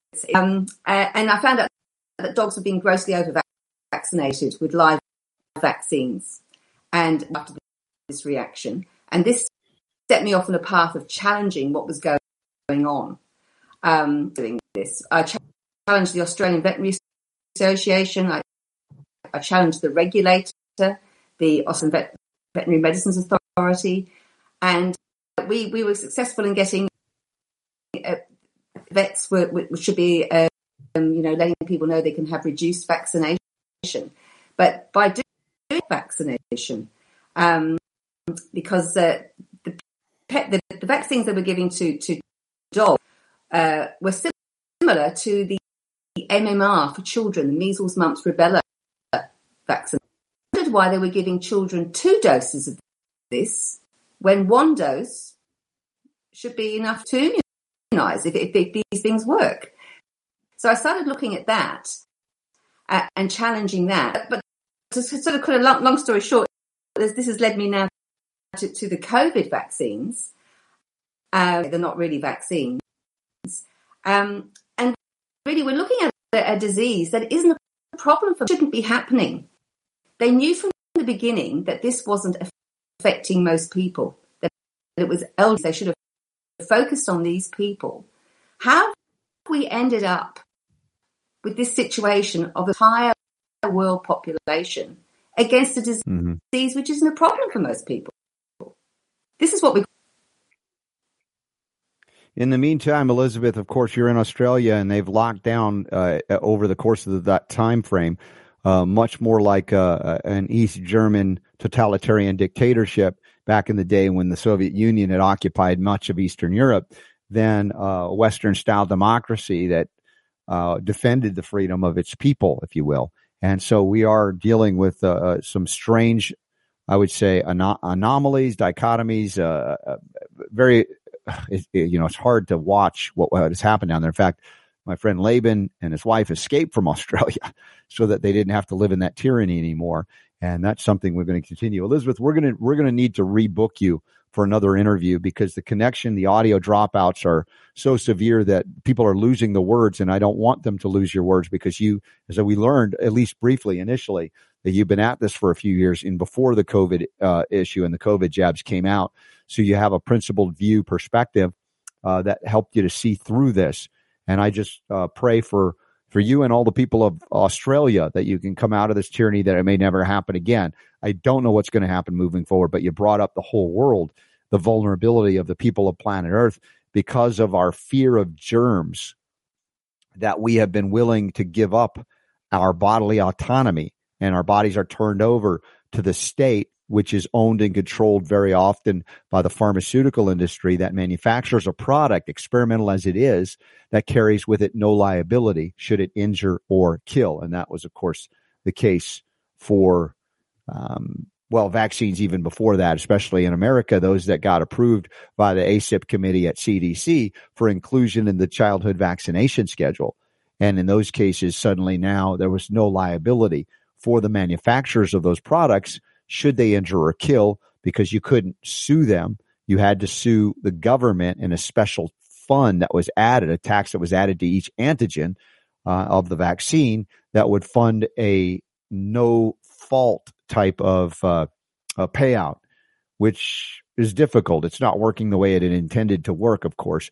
And we've covered that many times over the years, including the feature film that uh, Andy Wakefield put out called 1986 The Act. So again, Elizabeth Hart, I'm so sorry about the technological uh, challenges we had today in terms of our connection. Uh, but uh, we'll we'll try and reconnect unless Super Don says we'll try again. I just want to be flexible because the opportunity to share this around the world through our connection to Brighteon.tv is also very important, and uh, uh, kind of kind of bums me out when this happens. But again, we're not in control of that. It happens, you know. I mean, this is this is the uh, you know the mm-hmm. the the way live broadcasts work. You know, we, we, typically you know we want to try and, and test, and most of the time we do ahead of time so we can work out the bugs and all that kind of stuff like that. But in this particular case, she's in Australia, so during the yeah. time that we normally would have tested. And I didn't know this actually previously beforehand that she was in Australia, but uh, you know it was middle of the, in the morning or whatever. So these things happen these things happen, but um, there's no shortage of things that we can talk about. That's for sure. Yeah, plenty. Uh, you know, this is an interesting story out of Medical Express. I think it would be worthwhile bringing up. You can show everybody on screen and maybe add it to the notes if you haven't already. Mm-hmm. Uh, this is uh, Medical Express. They do a lot, obviously, medical stories. And this is a survey, just came out today. This article says it finds that more than 40% of Americans misled others about having COVID 19 and the use of precautions. Duh. Right? We, I think we, that's a low number. It says more than 40%. Yeah. Why is it a duh moment for you, right? And we talk about moments of duh. It's like, what did you think was going to happen when you threaten people with a loss of their freedom, a loss of their job? And uh, you're going to, you're going to say whatever you have to say for the most part to be able to not be limited in your ability to move about the earth cabin. I mean, is that one of the things you think? Here's here's the news flash. Four out of ten Americans surveyed report that they were often less than truthful mm-hmm. about whether they had COVID nineteen and or didn't yeah. comply with many of the disease's preventative measures. I like how they blame the disease. Yeah, the disease's pre- pre- preventative, preventative, measures. measures. No, yeah. the disease didn't make that decision. Hmm. Man did, but um, during the height of the pandemic. So yeah, listen, when we were talking about this back, you know, the beginning of this circus, it's been the last almost three years now. Uh, you know, they were trying different things. They had different strategies and stuff like that. And there was one point where they were like, well, here's what we're going to do. Uh, we're not going to mandate that you have to wear a mask. Uh, but we are going to, three minutes. Yeah. We are going to, uh, uh, encourage you to, to, use the honor system. Hmm. And, and, and wear a mask if you if you had COVID, if you've tested positive, or if uh, you're having any symptoms. And I laughed because I was just like, nobody's. Well, no, I wouldn't say nobody. Some people did that. There's going to be a lot of people that are going to be like, I'm not going to tell anybody I've, I had COVID 19. I want to breathe. You know, mm-hmm. I'm not going to wear a mask if I don't have to, right? And so for them to come out now and just be like, oh, well, we did a survey and mm-hmm. we just found out that people are human. Right. You know, it's just like. How many people got fake vaccine ID cards or whatever? Uh, yeah, oh, yeah. How many people ended up in jail as a result of doing that? Or people lost their, their license or, or stuff like right. that if they were providing them for people. Yeah. I mean, it just, it was so absurd. I remember the only interaction I had uh, when we were in New Orleans for the uh, IAO, no, it was the IAOMT conference. That's right. And there was a restaurant that we went to that said you're supposed to show your your vaccine, whatever, you know. And I was just like, here, hand me your phone. then I showed him my friend's thing. I'm like, I was just like, how would they know? And they're like, okay, whatever. Whatever. But- yeah. but- the people at the door that were supposed to be checking people, they didn't want to be doing what they were doing. No, I mean they're at the And so they'd just be like, Yeah. whatever, just go in. Now there were a few that you know put on their uh, A more hardcore. They, they, Yeah. they were goose stepping around, uh, you know, making sure that everybody was showing their papers. But Yeah. uh, you know, eventually the vast majority of people were just like, this is dumb. yeah, You know, I don't want to do this. You don't want to do this. Whatever. Just you know, come on in. Mm-hmm. People got tired of it quick, and um, so you know, this is the reason why you know when people uh, ask, you know, do you think they would ever do that again? I don't think they could pull it off again. Not unless Yeah. this is the this is the the asterisk in the situation. Not unless they could scare the bejesus out of people. And we were talking just last week about how it looks like they're trying to do that thing with the Ebola, right? right. You know, could That's they scare people enough into compliance again with something like Ebola? Yeah, bleeding out They the eyes. might. That's the thing that Super Don thinks that's the scary thing, and that would work, but we'll see. Uh, l- let me know when we take our first break for our friends at Brighteon.tv. I don't want to miss that. I try to be honoring of the clock that we're on on our unique uh, Monday simulcast for our second hour of the Robert Scott Bell Show. Thirty seconds. And okay, yeah, they got the countdown clock. Thank you for that. Also, you know what I want to talk about Super D this hour? Hmm. Did you see this announcement by PayPal that they were going to basically, if we find that you're doing I did. I almost sent that to you, but you Yeah. apparently saw that yourself, huh? Yeah, and I want to talk about that too this hour. Uh, You know, they, they apparently rescinded it, and our buddy Michael Boldin from the Tenth Amendment Center has a perspective on that. I think it's very unique. We'll share that as well. So uh, don't go too far. The Robert Scott Bell Show continues after this. All right, so our friends at Brighteon.tv often take a break at this moment of the show, and we get to continue chatting with you for those of you that watch the show at robertscottbell.com or on the various social media networks and now on Rumble as well, live, which is, again, I can't keep up with it all, but thank you for being here wherever you are. Please help us grow by sharing the show because we're only found not through uh, the help of uh, PR agencies necessarily, which we don't have a budget for, or uh, search engines, which were pretty much throttled out of existence by search engines, but by the fact that you are so kind and willing to share the show. Whether you get the newsletter and you forward the newsletter, or just say, "Hey, have you listened to the show? I think you might get a lot out of it." We appreciate you for that. For those of you who can and are doing so, we are grateful for you on Patreon, and and that sort of you know leads me where we're going to go. A little bit of the discussion of the PayPal issue that we heard about that they would just randomly take, I say randomly, they would claim it's, uh, well, you're being fined $2,500 for, uh, uh, poor use of your judgment and spreading this information. It's like, wow, how did they get the authorization ever think that they could just take your money unless it's not really your money? Ooh, that's an interesting consideration. Isn't the Federal Reserve System and all their digital uh, manifestations not yours? Actually, the moment they say it's not yours, is not yours. And you believe it is until they go, nope, it's not yours. You're like, whoa, what happened? Don't say we didn't talk about it, didn't warn you. Uh, we have and we do and we will. Uh, what else? Uh, upcoming events. Oh, share the Orange Guard good news story, orangeguard.com. If you haven't gone there for the great d-limonene dist- distilled from the orange peel, it is a safe pesticide, doesn't harm your cats or dogs or pigs or kids. Not necessarily in that order, doesn't harm them. And you can utilize it in your kitchen, inside your house, smell like oranges, great. And you can use it in your greenhouse on your organic stuff because it's OMRI listed for organic agriculture. And we get that either at the Ace Hardware locally or Whole Foods, or you can go direct by going to orangeguard.com. Also, Super Don, if you have access to some of the new things that are happening at Nutritional Frontiers, certainly would love to share that with the world as well for this month. Each month they have a different focus on discount products, and you always get 15% off with the code RSB15. I saw some kind of a special deal on some Barberino or Berberine. Ber- Berberine. Yeah, We can Oh. talk about that too. Okay. Hopefully we'll get them back on. But here we go. Three, two, one, go. Hey, welcome back. Those of you on Brighteon.tv, our second hour, our Monday broadcast is simulcast with you. It's the 10th of October, 10 10 22. And I'm grateful for you being here. We, we do a lot of show beyond this hour together. So I thank you anytime you can visit beyond this hour and hopefully be empowered because uh, my intent, of course, is always to bring that power to heal back where it belongs with each and every one of you.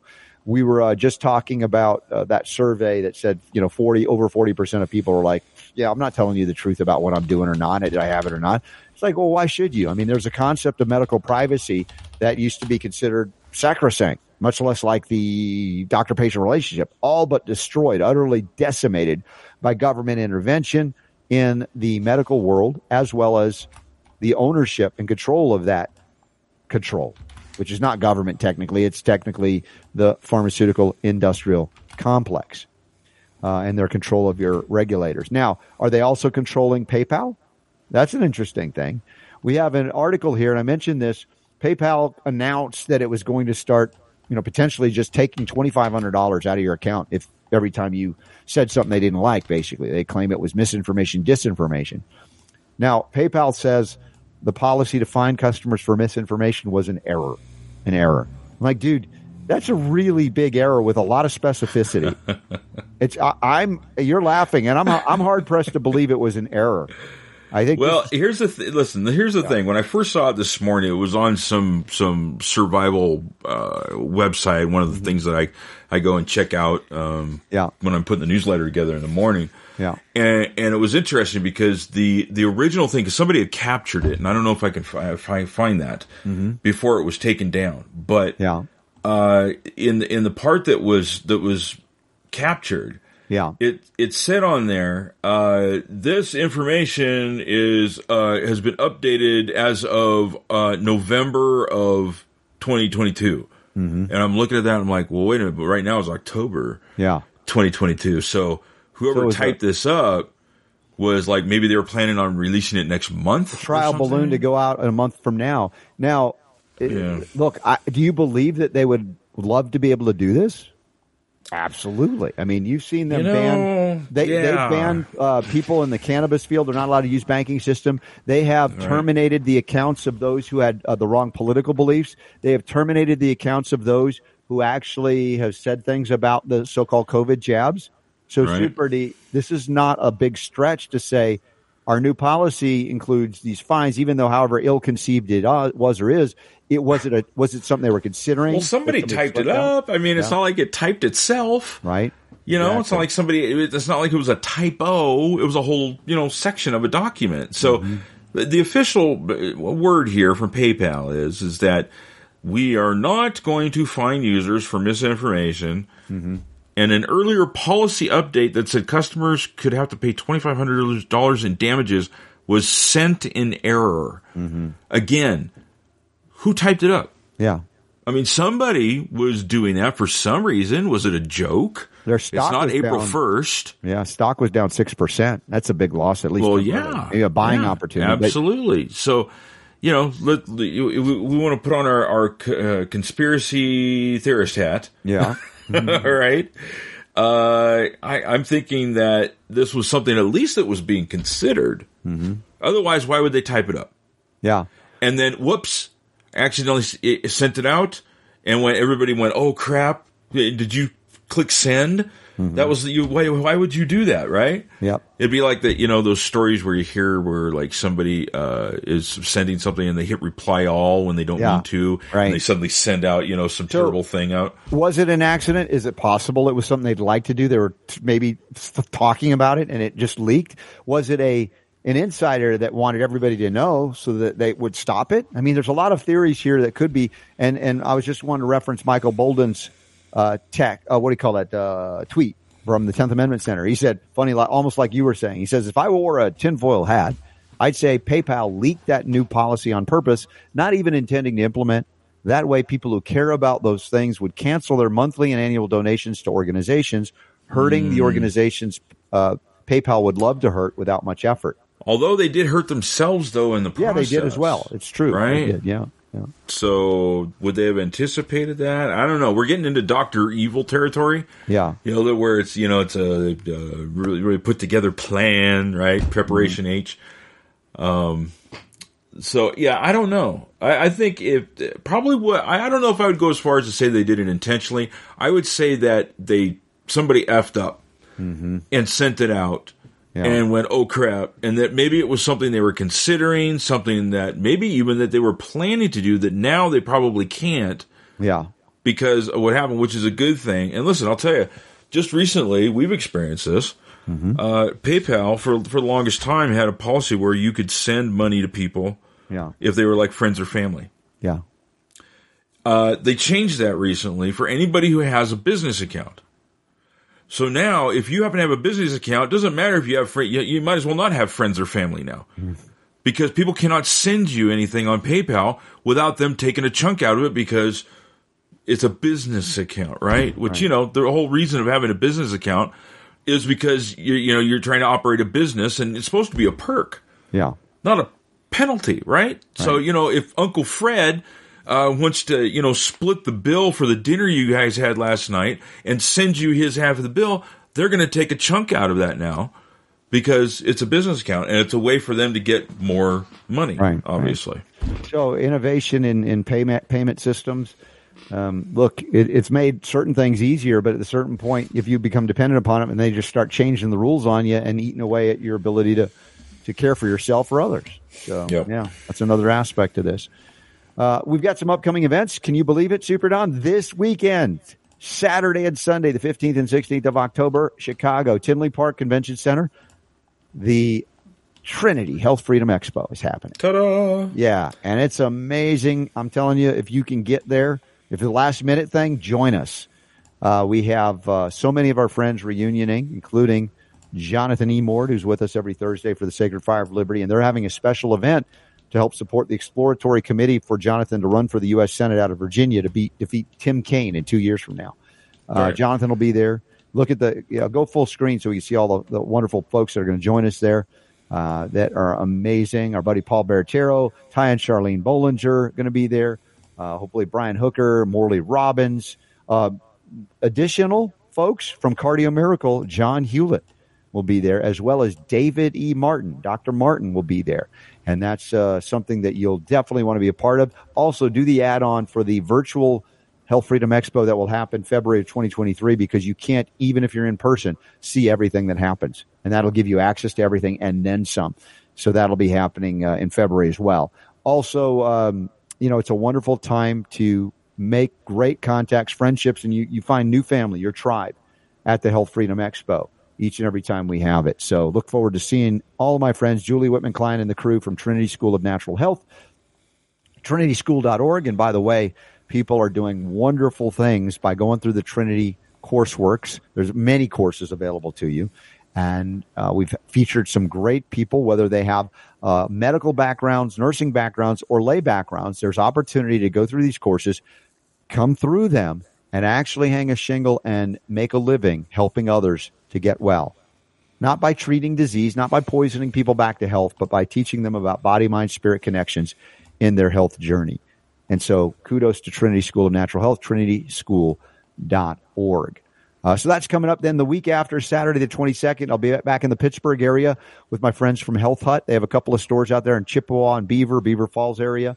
And we have the Health Freedom event there October 22nd, Saturday with also my friend Dr. James Lyons Weiler, Dr. Jack and Scott Shoemaker and others. And that's going to be a wonderful Saturday event in the Pittsburgh metro area. And then we're back in Salt Lake City for the Red Pill Expo.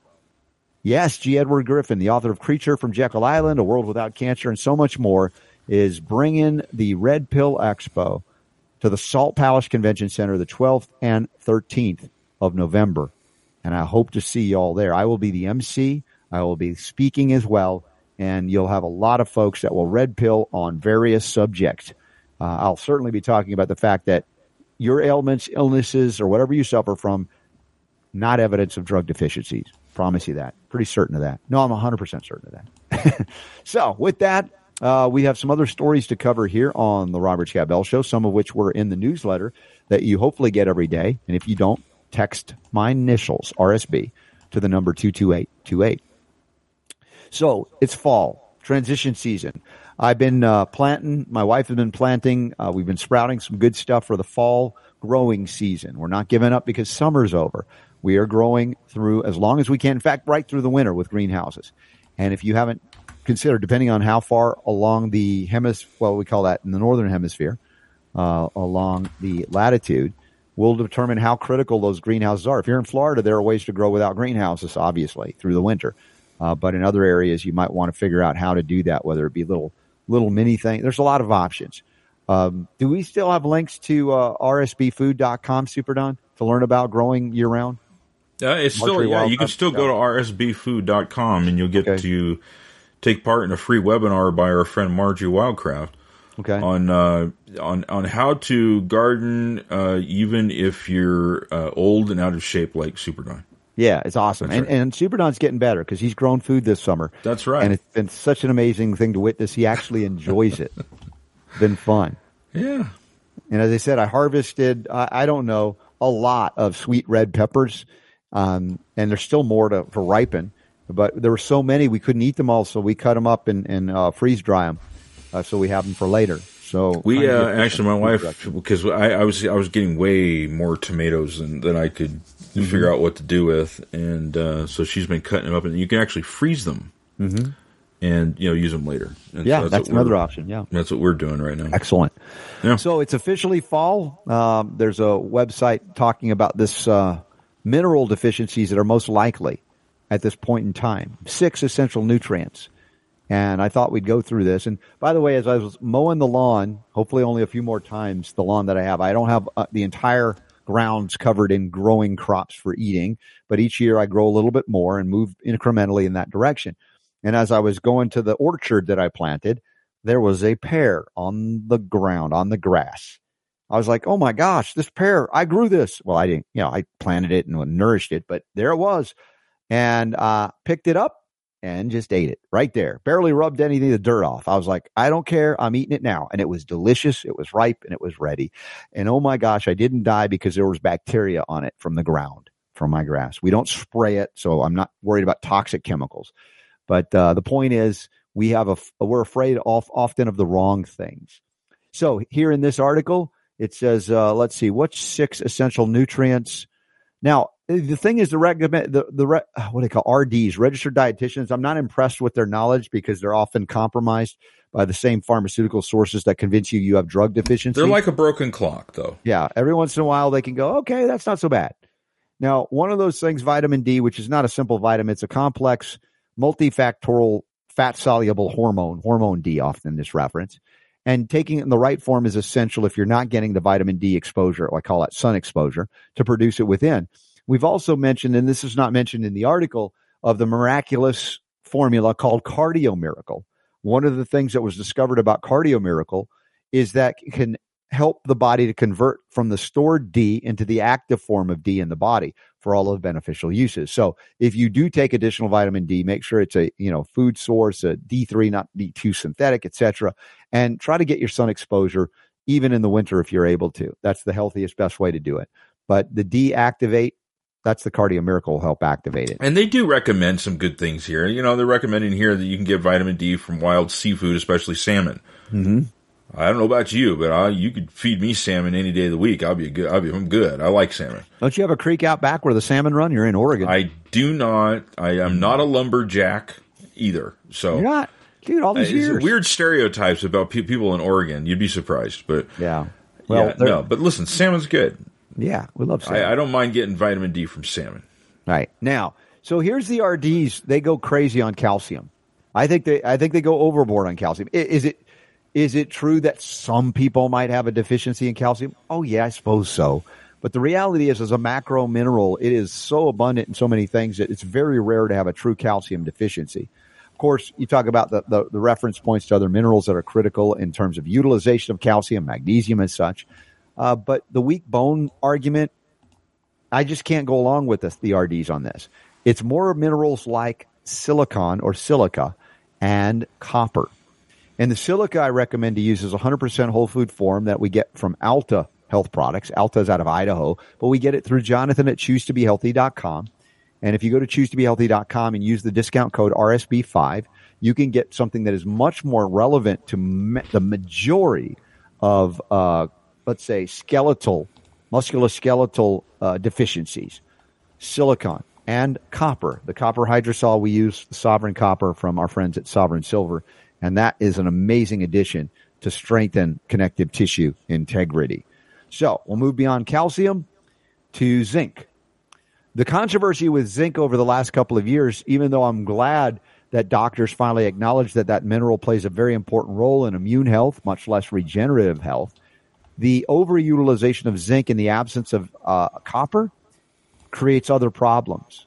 Regeneration run amok, out of control, because copper controls the activity of zinc.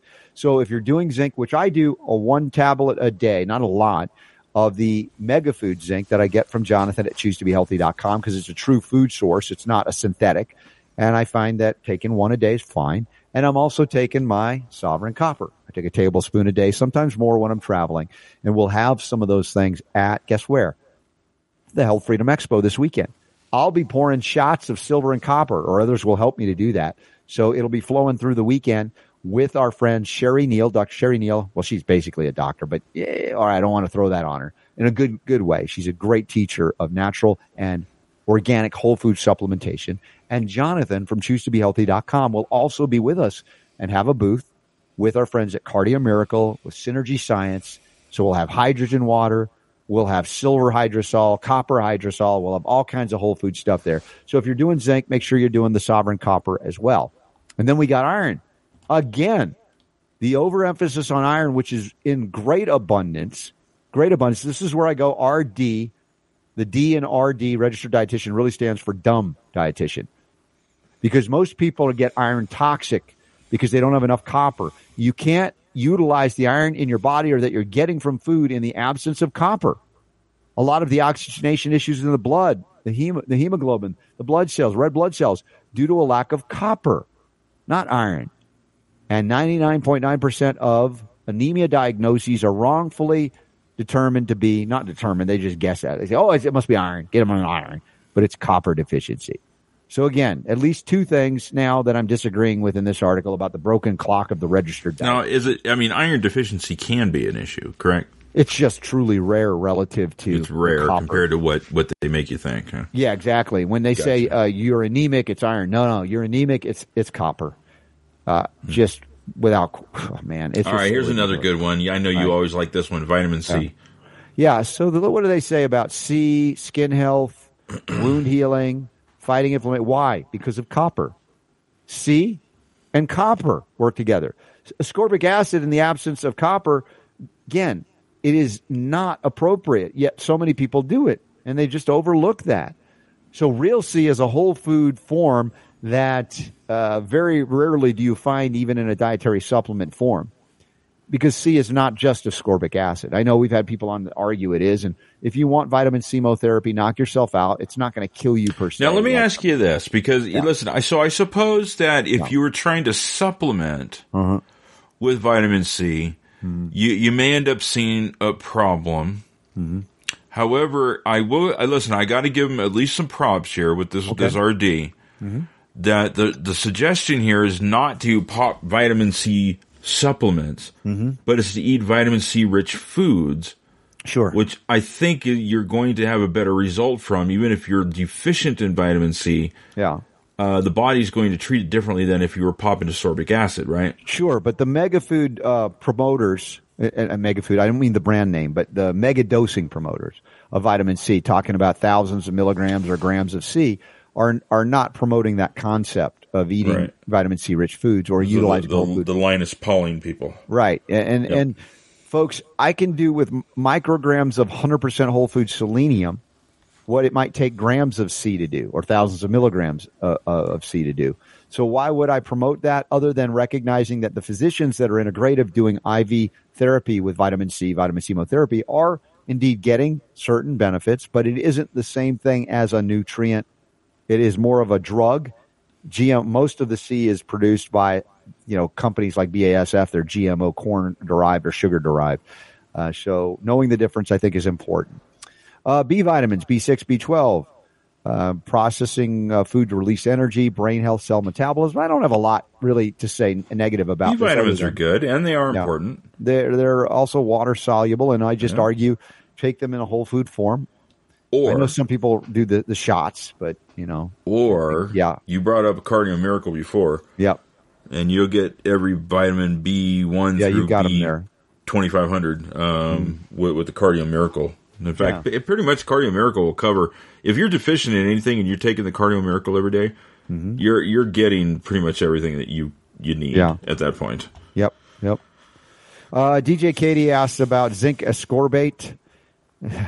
That's not a syn- that, that's not synthetic at all. No, it, it's it's an artificial binding of uh, you know what they call amino acid chelates, uh, made by man, not by God. So I'm not a fan of that. Although I understand the reason people do, and I'm not saying you'll get zero benefit, but it's kind of like when you look at chromium. That's my classic example. A lot of the chromium supplements are chromium picolinate or chromium polynicotinate. And in these cases, you're dealing with a chromium that's completely wrong because it's bound to waste products that the cell is trying to get rid of. And it's just patented and then sold to you. So whole food forms of chromium. We have a chromium vanadium supplement that is a, a glucose sugar balance formula that we get from choosetobehealthy.com. Use the code RSB5 to get the discount. And for the discount code of uh, Cardio Miracle, you can get 15% off. I think with, is it RSB or Bell for that? You will have to remind me. For which one? A Cardio Miracle to get the 15% off. Or just click on the banner at Robert Just click on the banner. Yeah, Yeah, keep it'll it simple. automatic. Click on the uh, banner. You're good. We have a toll free number if you ever want to leave us a message 866 939 Bell, 866 939 2355.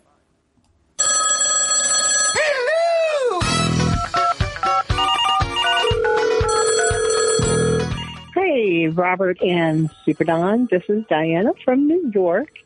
I just want to make a comment about. I enjoyed your talk about the legalized keeping mar- uh, marijuana legal, and I just thought that if you substituted keeping uh, abortion safe and legal, that it would truly be show what a lot of us feel that are pro-choice and and also consider it a health freedom and you know not forcing anybody to believe other than what they believe but allowing others that to have that choice women to have that choice in, in their life um okay loved you guys um you know we may not agree politically but um i most i do enjoy your show and uh i hope you're having a safe and healthy weekend Oh, Bye. man. That, that call made my day. what did right her, did she say? Her name was Anomaly. Is that what it was? I thought it was Diana. Diana. Oh no, but Diana is an anomaly. Yes, uh, in go. society today. I you know I just want to give Diana like ten thousand bonus points Yeah. just just for being who she is, and and I admire the fact that somebody who. Uh, Does- agree not with agree with everything that we talk about politically on the show is a fan of the show and listens to the show Yeah. and is able to like take what they want and leave the rest and that God know, bless I wish That's there were awesome. so many more people like that That is really great.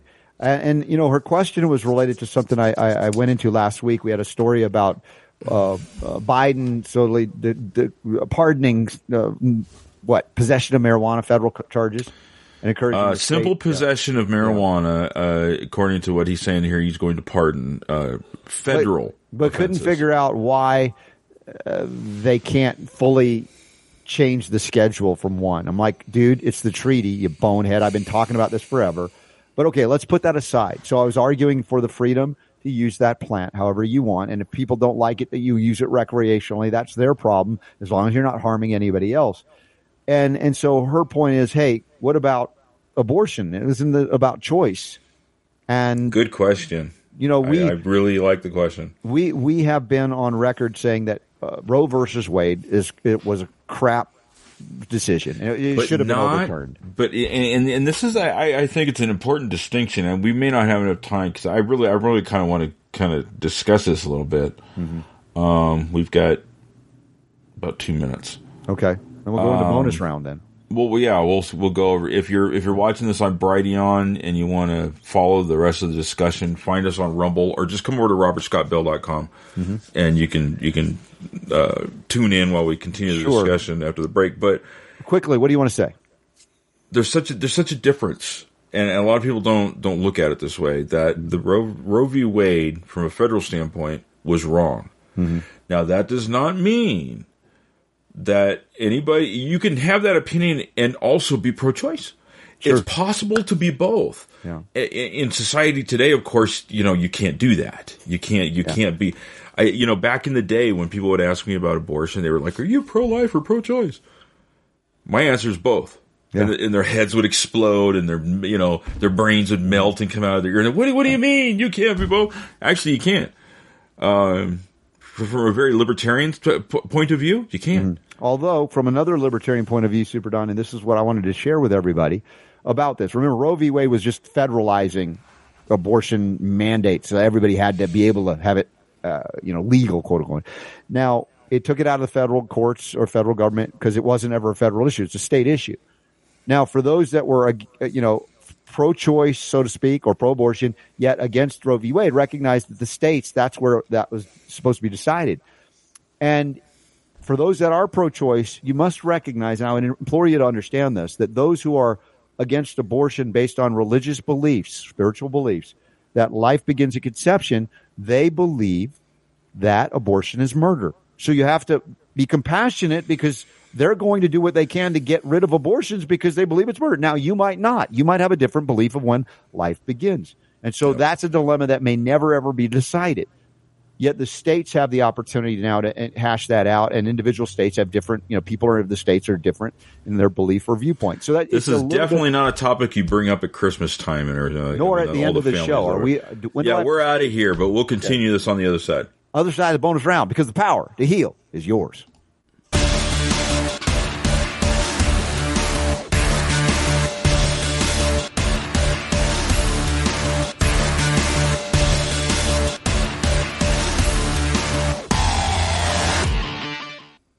There's another article we didn't have time to get to either. It's a good one that you found, maybe tomorrow, about socialized medicine tanking Britain's economy.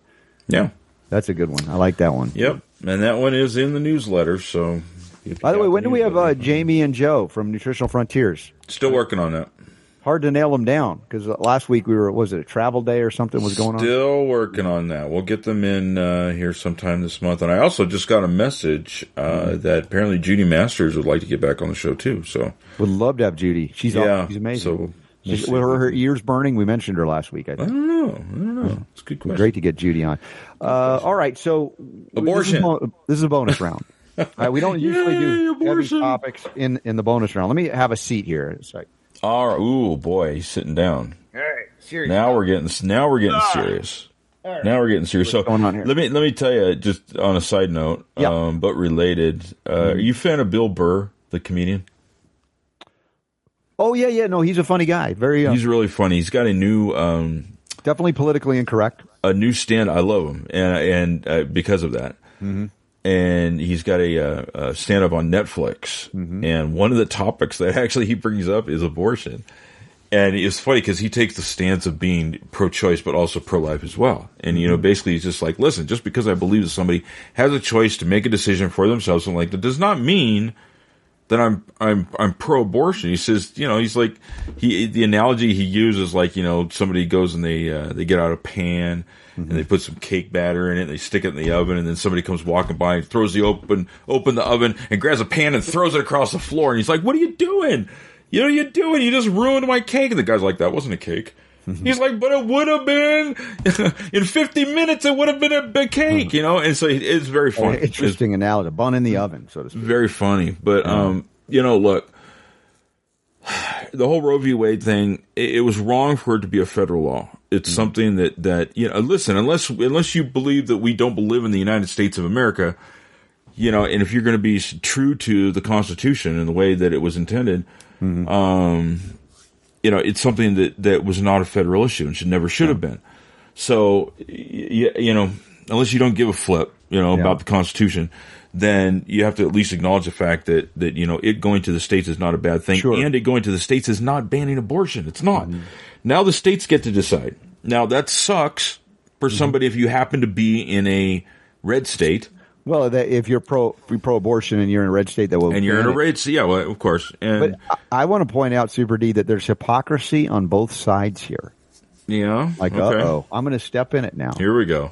And I'm not the first one to acknowledge this, but let's look at the hypocrisy of the left right now that are pro-abortionists. Free freedom, choice, my body, my choice, and they have been the predominant group of individuals of belief systems to say you should not have a choice whether to get a COVID jab or not. You should just have Sure. one. No, I or if not, you're banned from life, right? And you know what? That is just a, a convoluted argument and debate that would go on forever. Um, and I get what you're saying um, on one level. Well, and that's the, that's just part of the hypocrisy of the left. Because here's the thing: you're, you you were just using the, the the example of that if somebody is religious, mm-hmm. they see abortion as murder, and so that is a perspective you have to be compassionate to. Mm-hmm. Well, if you have somebody that looks at COVID nineteen as something that's dangerous that people can spread through contact or being around each other, then their belief that the vaccine, even though it's misguided, is going to prevent that from happening. And if you don't get the vaccine, then you could be essentially murdering somebody by not doing what it is that needs to be done to protect. You have to have compassion for those people as well, Isn't even though they're wrong and you Yeah. don't agree with them. Well, isn't that a fascinating analogy you just put out there? That the people on the left are often using the same people as the uh, same argument as the people on the right in a different way. And this is It's all about uncomfort- perspective, right? It's an uncomfortable discussion to have. Now I want to do the hypocrisy on the right for those that are anti-abortion and pro-life because they believe life begins at conception. They say we want to preserve life. Many of those people are all for bombing people around the world without a declaration of war that includes the, the murdering, Most, mostly brown people. Yeah, uh, killing people and preg- people who are pregnant, killing their babies in the womb, and Yep. children who have already been born. Yep. Now, I'm not talking about uh, just to make a distinction here, because there is a you know a legitimacy in terms of a constitutional way to declare a war. You know, the House of Representatives, the People's House, where they have there's an actual declaration where you have a clear and present danger that is happening, and you know that it, it's it's it's it's prescribed by the Constitution. I'm talking about the authorization to use force, the ongoing you know Patriot Act as it applies not just internally but externally. How we're in a permanent state of war based on emergencies that never end, and there are you know, and again there have been Democrat and Republican, far left, far right, centrist, everybody in between that engage in murderous behavior without an actual declaration of war that ends up killing, yes, babies and mm-hmm. pregnant women too. That's so true. I, I'm just bringing that up. I know it's uncomfortable to do so, but it's an important distinction. That's why, you know, nobody's pure as the driven snow here, even though I am sympathetic. And obviously we've been talking about this for the preservation of life and to kind of, Hey, you know, it would be nice if they weren't terminating babies' lives even before they're born. And, you know, and heartbeat and, and DJ Katie points out that, that baked bun in the oven. Of course, it's done for comedic effect. It's not accurate necessarily. Sure. No, one hundred percent. Yeah. It's not It was. It was. analogy. But it was funny. I mean, I understood that- what he was saying. Yeah. And it was. It was a good point that he was making. Yeah. You know what it comes down to. Mm-hmm. Because look, no, I don't. I don't think abortion is is is a great idea. I don't. Um, and I think it's it's silly for people to do the whole well. It's not a baby until it pops out. You know, so it's like, come on. You know how how just stupid is that? You know, we have technology. It's not like we don't know what it is. You know, when it's in the womb, it's moving, it has arms and legs and fingers and a beating heart and stuff. Yeah. You know, just to say, well, it's not truly alive when unless it comes out to you know, it's like it just it just doesn't make any sense. Well, and one, But you know, one- the bottom line is: is do you want government to be the one to decide whether you can do that or not? Where do Mm-hmm. the consequences really lie in a situation like that? yeah. And, and, you know, again, the, the reason why abortion, among a handful of other topics, is something you just don't ever want to talk about unless you want to get into a heated argument or, you know, possibly, you know, ruin relationships and things and stuff, uh, is because, like it's like you said, it, it de- depending on where that person is mentally, uh, spiritually, or whatever like that, their perception of what that is is going to be different and there's nothing you can do in most cases to convince the other side that you're right and they're wrong Yeah, well, and oftentimes it would take a religious conversion for people. and not everybody's religious life- you know that's the Yeah, thing sure. you know and it's like you know in this country one of the things that that uh, Mm-hmm. you know that that we are are proud of is the fact Yeah. that you know we give people a freedom of religion mm-hmm. or, or And, and not we're to have having some. religion There are fascinating comments I'm seeing in the various chat rooms here. One from Steve in uh, on Facebook. When does soul enter the baby's body? at the time of conception or when being born or six months later. I mean, these are fundamental philosophical and maybe religious belief system discussion points. If I don't know that modern medicine can determine when that is because it's a very you know, reductionist, you know, biochemistry, and we're talking about the, the spirit or soul entering. Right. You know, in, in the Jewish Jewish faith, I remembered a lot talking about Or the Jewith, the Jewith faith. the Jewish faith, uh, talking about, um, am I lisping now? Uh, uh, that when the breath enters or the capacity for breath, when the lungs are fully developed. I mean, that's again another interpretation. I'm not saying whether it's right or wrong. I'm just here sharing with you that people have perspectives on it that we're probably never all going to agree on.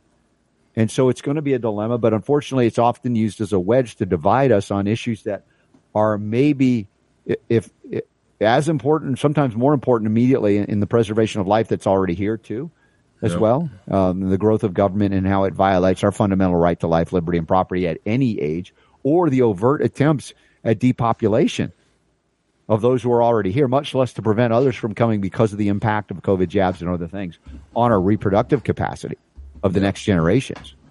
So there's a lot to unpack and consider here. It's tough. It's tough, you know. And the thing is, is is um, you know, where do you draw the line Mm-hmm. on that situation? Because Yeah.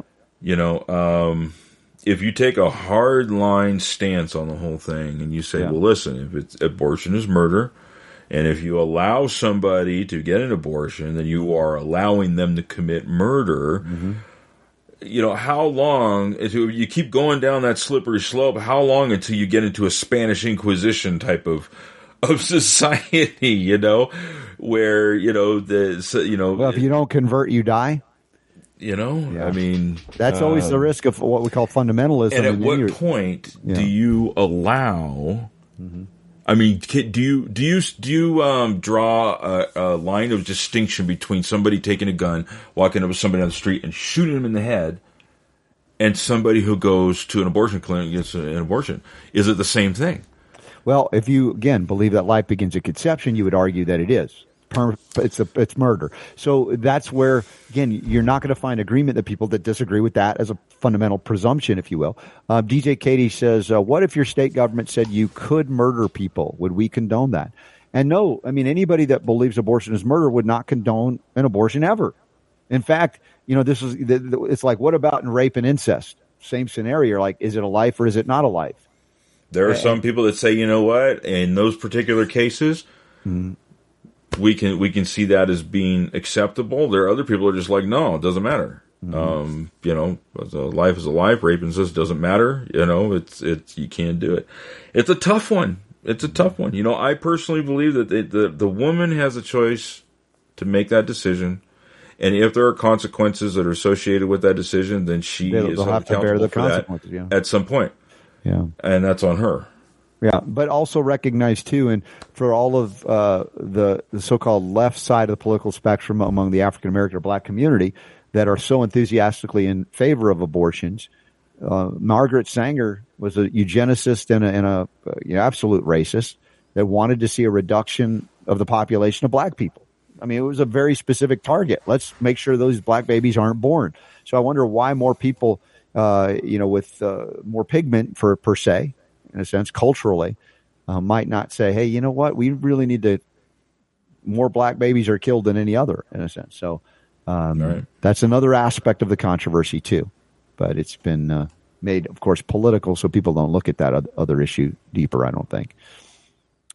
All right, let's see. Super Don. That was a day after pill now. Oh yeah, the after the wha- what Oh. it's what's it called? The, RU four eighty six is what I remember it from years Ah, ago. that's right. I forgot The abortion that. pill. it was the uh, yeah the morning after. That's it. The morning after pill is what they call it, and that's true. But you know, if you know anybody that's ever gotten pregnant, didn't know until they were you know like weeks or months into their pregnancy, it happens. You know, so if you happen to just be one of those people that can take the morning after pill, great. If you're one of those many, many, many, many people that don't even realize that it happened, and uh, you know, then then you start getting into a conversation of being, being responsible, or using protection, or abstinence, or whatever. Again, we could we could end up hashing over this for hours. Here's a comment of the day. I wonder if soul ever entered Fauci's body. Yes. Yeah, good, good point. Right. I think he. I, I think he did, just like everybody else. But um, it's a good one. So thank you all for indulging us in this discussion, which is like never solved. Although I again trying to put perspective on where people might be coming from and why Right. those differences may never be bridged. But uh, I believe in the grand experiment of America and the freedom that certain things happen at the state level, not the federal level. And then you got to you got to do your battle there and try to make your voice heard and hopefully what you want to have happen. But remember, um, you don't have total control over the belief systems of others or what manifests there, and you do your best. And you want to be able to say at the end of the life that others acknowledge you did your best to, to live as you believed and to encourage others to do so without coercion, deception, force, or fraud, etc. Uh, that I think is the libertarian ideal. And I was mentioning, you mentioned the libertarian ideal, freedom, body, etc. But the libertarian ideal also believes in the sanctity of life and the defense of life. That You you shouldn't kill people or break things. And again, now you go to the perception of well, when does life begin? And then never everybody's going to agree on that. So Nope. Yeah, But I appreciate the uh, I appreciate the call from Mm-hmm. from Diana. That was that that's a good one. Anything that's going to generate um, Mm-hmm. critical thinking yeah, and you know uh, exercising that muscle, right? Mm-hmm. Yeah. You know of, of your own beliefs and your own things and challenging them and stuff like that. That's that's that's what life should be all about. yeah. You know, it's growth. Uh, our buddy Shane has a question about his girlfriend with urinary tract infection may have uh, r- up to uh, kidneys. Um, Berberis, interestingly enough, Berberis is a homeopathic remedy. Cantharis is a homeopathic remedy. Now is that a, is that is that the same thing as berberine? it's a, it's associated, but in a homeopathic form. Okay, There's, yeah. do you have that image to show I do, berberine? actually. Yeah, go ahead. Here Yep. it is. Interesting formula. Berberine plus tincture available in two and four ounce sizes. Buy three get one free. Uh, and that's uh, from Nutritional Berberis Frontiers. vulgaris. Yeah, Berberis is a, a common kidney remedy, homeopathic kidney remedy, so it may have some uh, benefit as a, a tincture as well. And uh, that's something to consider. The barberry bark, uh, berberine. Now, now you're going to sing it, bur bur bur bur berberine, right? That's Is that where you're going? Buy three get one free. Uh, use the RSB 15 code. They've always told us you can double dip on those deals. So, So Shane, special here is buy three get one free now. Yeah. And if I were, you know, in a situation like that, I would find a nurse or a doctor who knows how to catheterize directly in the bladder of the silver. Uh, but homeopathic remedies for the kidneys very important, and uh, flooding that body. But yeah, there are points where you have to determine how severe is it? Is it intractable and I can't reach it? It's too late. Will you need to resort to antibiotic chemotherapy, unfortunately, and then deal with the consequences and recover from there? Um, whether it be a prayer session that gets to that or a diff- discomfort session that gets to that. Drinking a lot of hydrogen water, of course, cranberry, D-mannose, etc. Dandelion, again, excellent. Anything to help the liver. Lots of selenium. I'll be loading up on the whole food selenium. The innate response that we get from Jonathan at choosetobehealthy.com. And yeah, DJ Katie uses uh, cranberry with the silver, uh, which is great. Aloe as well if you want. And uh, if need be, direct infusion if you can get it. Oregano again is another thing. Oregano, I'm looking at apple cider vinegar. Lots of options, hopefully. Uh, and local application, even if you don't do a catheterization, spraying or dropping the silver right at the opening of the urethra can help too. We did a lot today on the show. I'm sorry it didn't full, fully work out with Elizabeth Hart, but it's difficult when they're in Australia to make It that is. work. It really is a is. challenge. We just didn't. We didn't have the opportunity to test things out prior to, but we'll see if we can get her back on the show. Mm-hmm. Uh, let's see here. Let's take a look at what we got going on.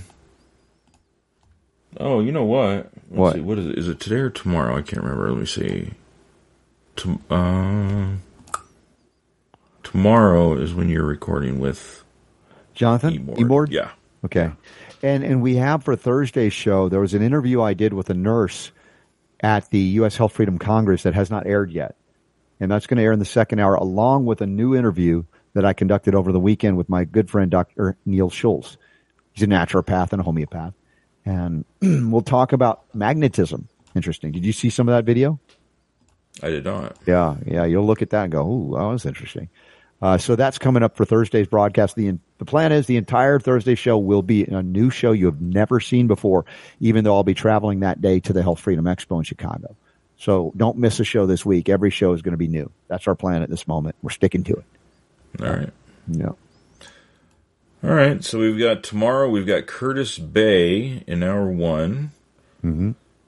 and uh, let's see, Robert and Jamie Agee Mm-hmm. In hour two. Yeah. You know who they are, don't you? Uh, do I? You were saying something to me about the A- AG. I was saying how to pronounce it. The AG. Oh, okay. Yeah. All right. Then on Wednesday we've got Tessa Tessa Lena Lena Lena Yeah. um, in hour one, and maybe Ty Bollinger in hour two. We'll see. Yeah. And then uh, Thursday we'll we'll have the um, Jonathan in hour one and the uh, interviews that you were talking about in hour two, and then the tw- the uh, Health Freedom Expo. So we'll be live from the Health Freedom Expo on Friday. Correct. Yeah. I've done broadcasts Cool. from that there before. It's like when I'm back on the couch again, relaxing, right? Awesome. And then hopefully we'll be conducting interviews just uh, randomly through the weekend, put together a Sunday broadcast out of the Health Freedom Expo, which would be fun. It was really great. The one we did from the Your Health Freedom Conference this past weekend. Somebody just came home to Super Don's house, as you heard. Something either that or it's a cat in the backyard. Yeah. But the, uh, uh, let's see. Yeah. Having Laban Ditchburn on for the first hour on Sunday and then Del Bigtree for the second. If you missed Sunday's broadcast, it was terrific. I think you'll enjoy it. Yeah. All right. Well, that's all I got for today. All right. Wrap it up. Buttercup. Off the air. Mickey friendly music coming. God willing, we'll see you less than 22 hours from now. Thanks for sharing the show. And, uh, good show, Super D. Thank you, my brother. All right. See you guys tomorrow.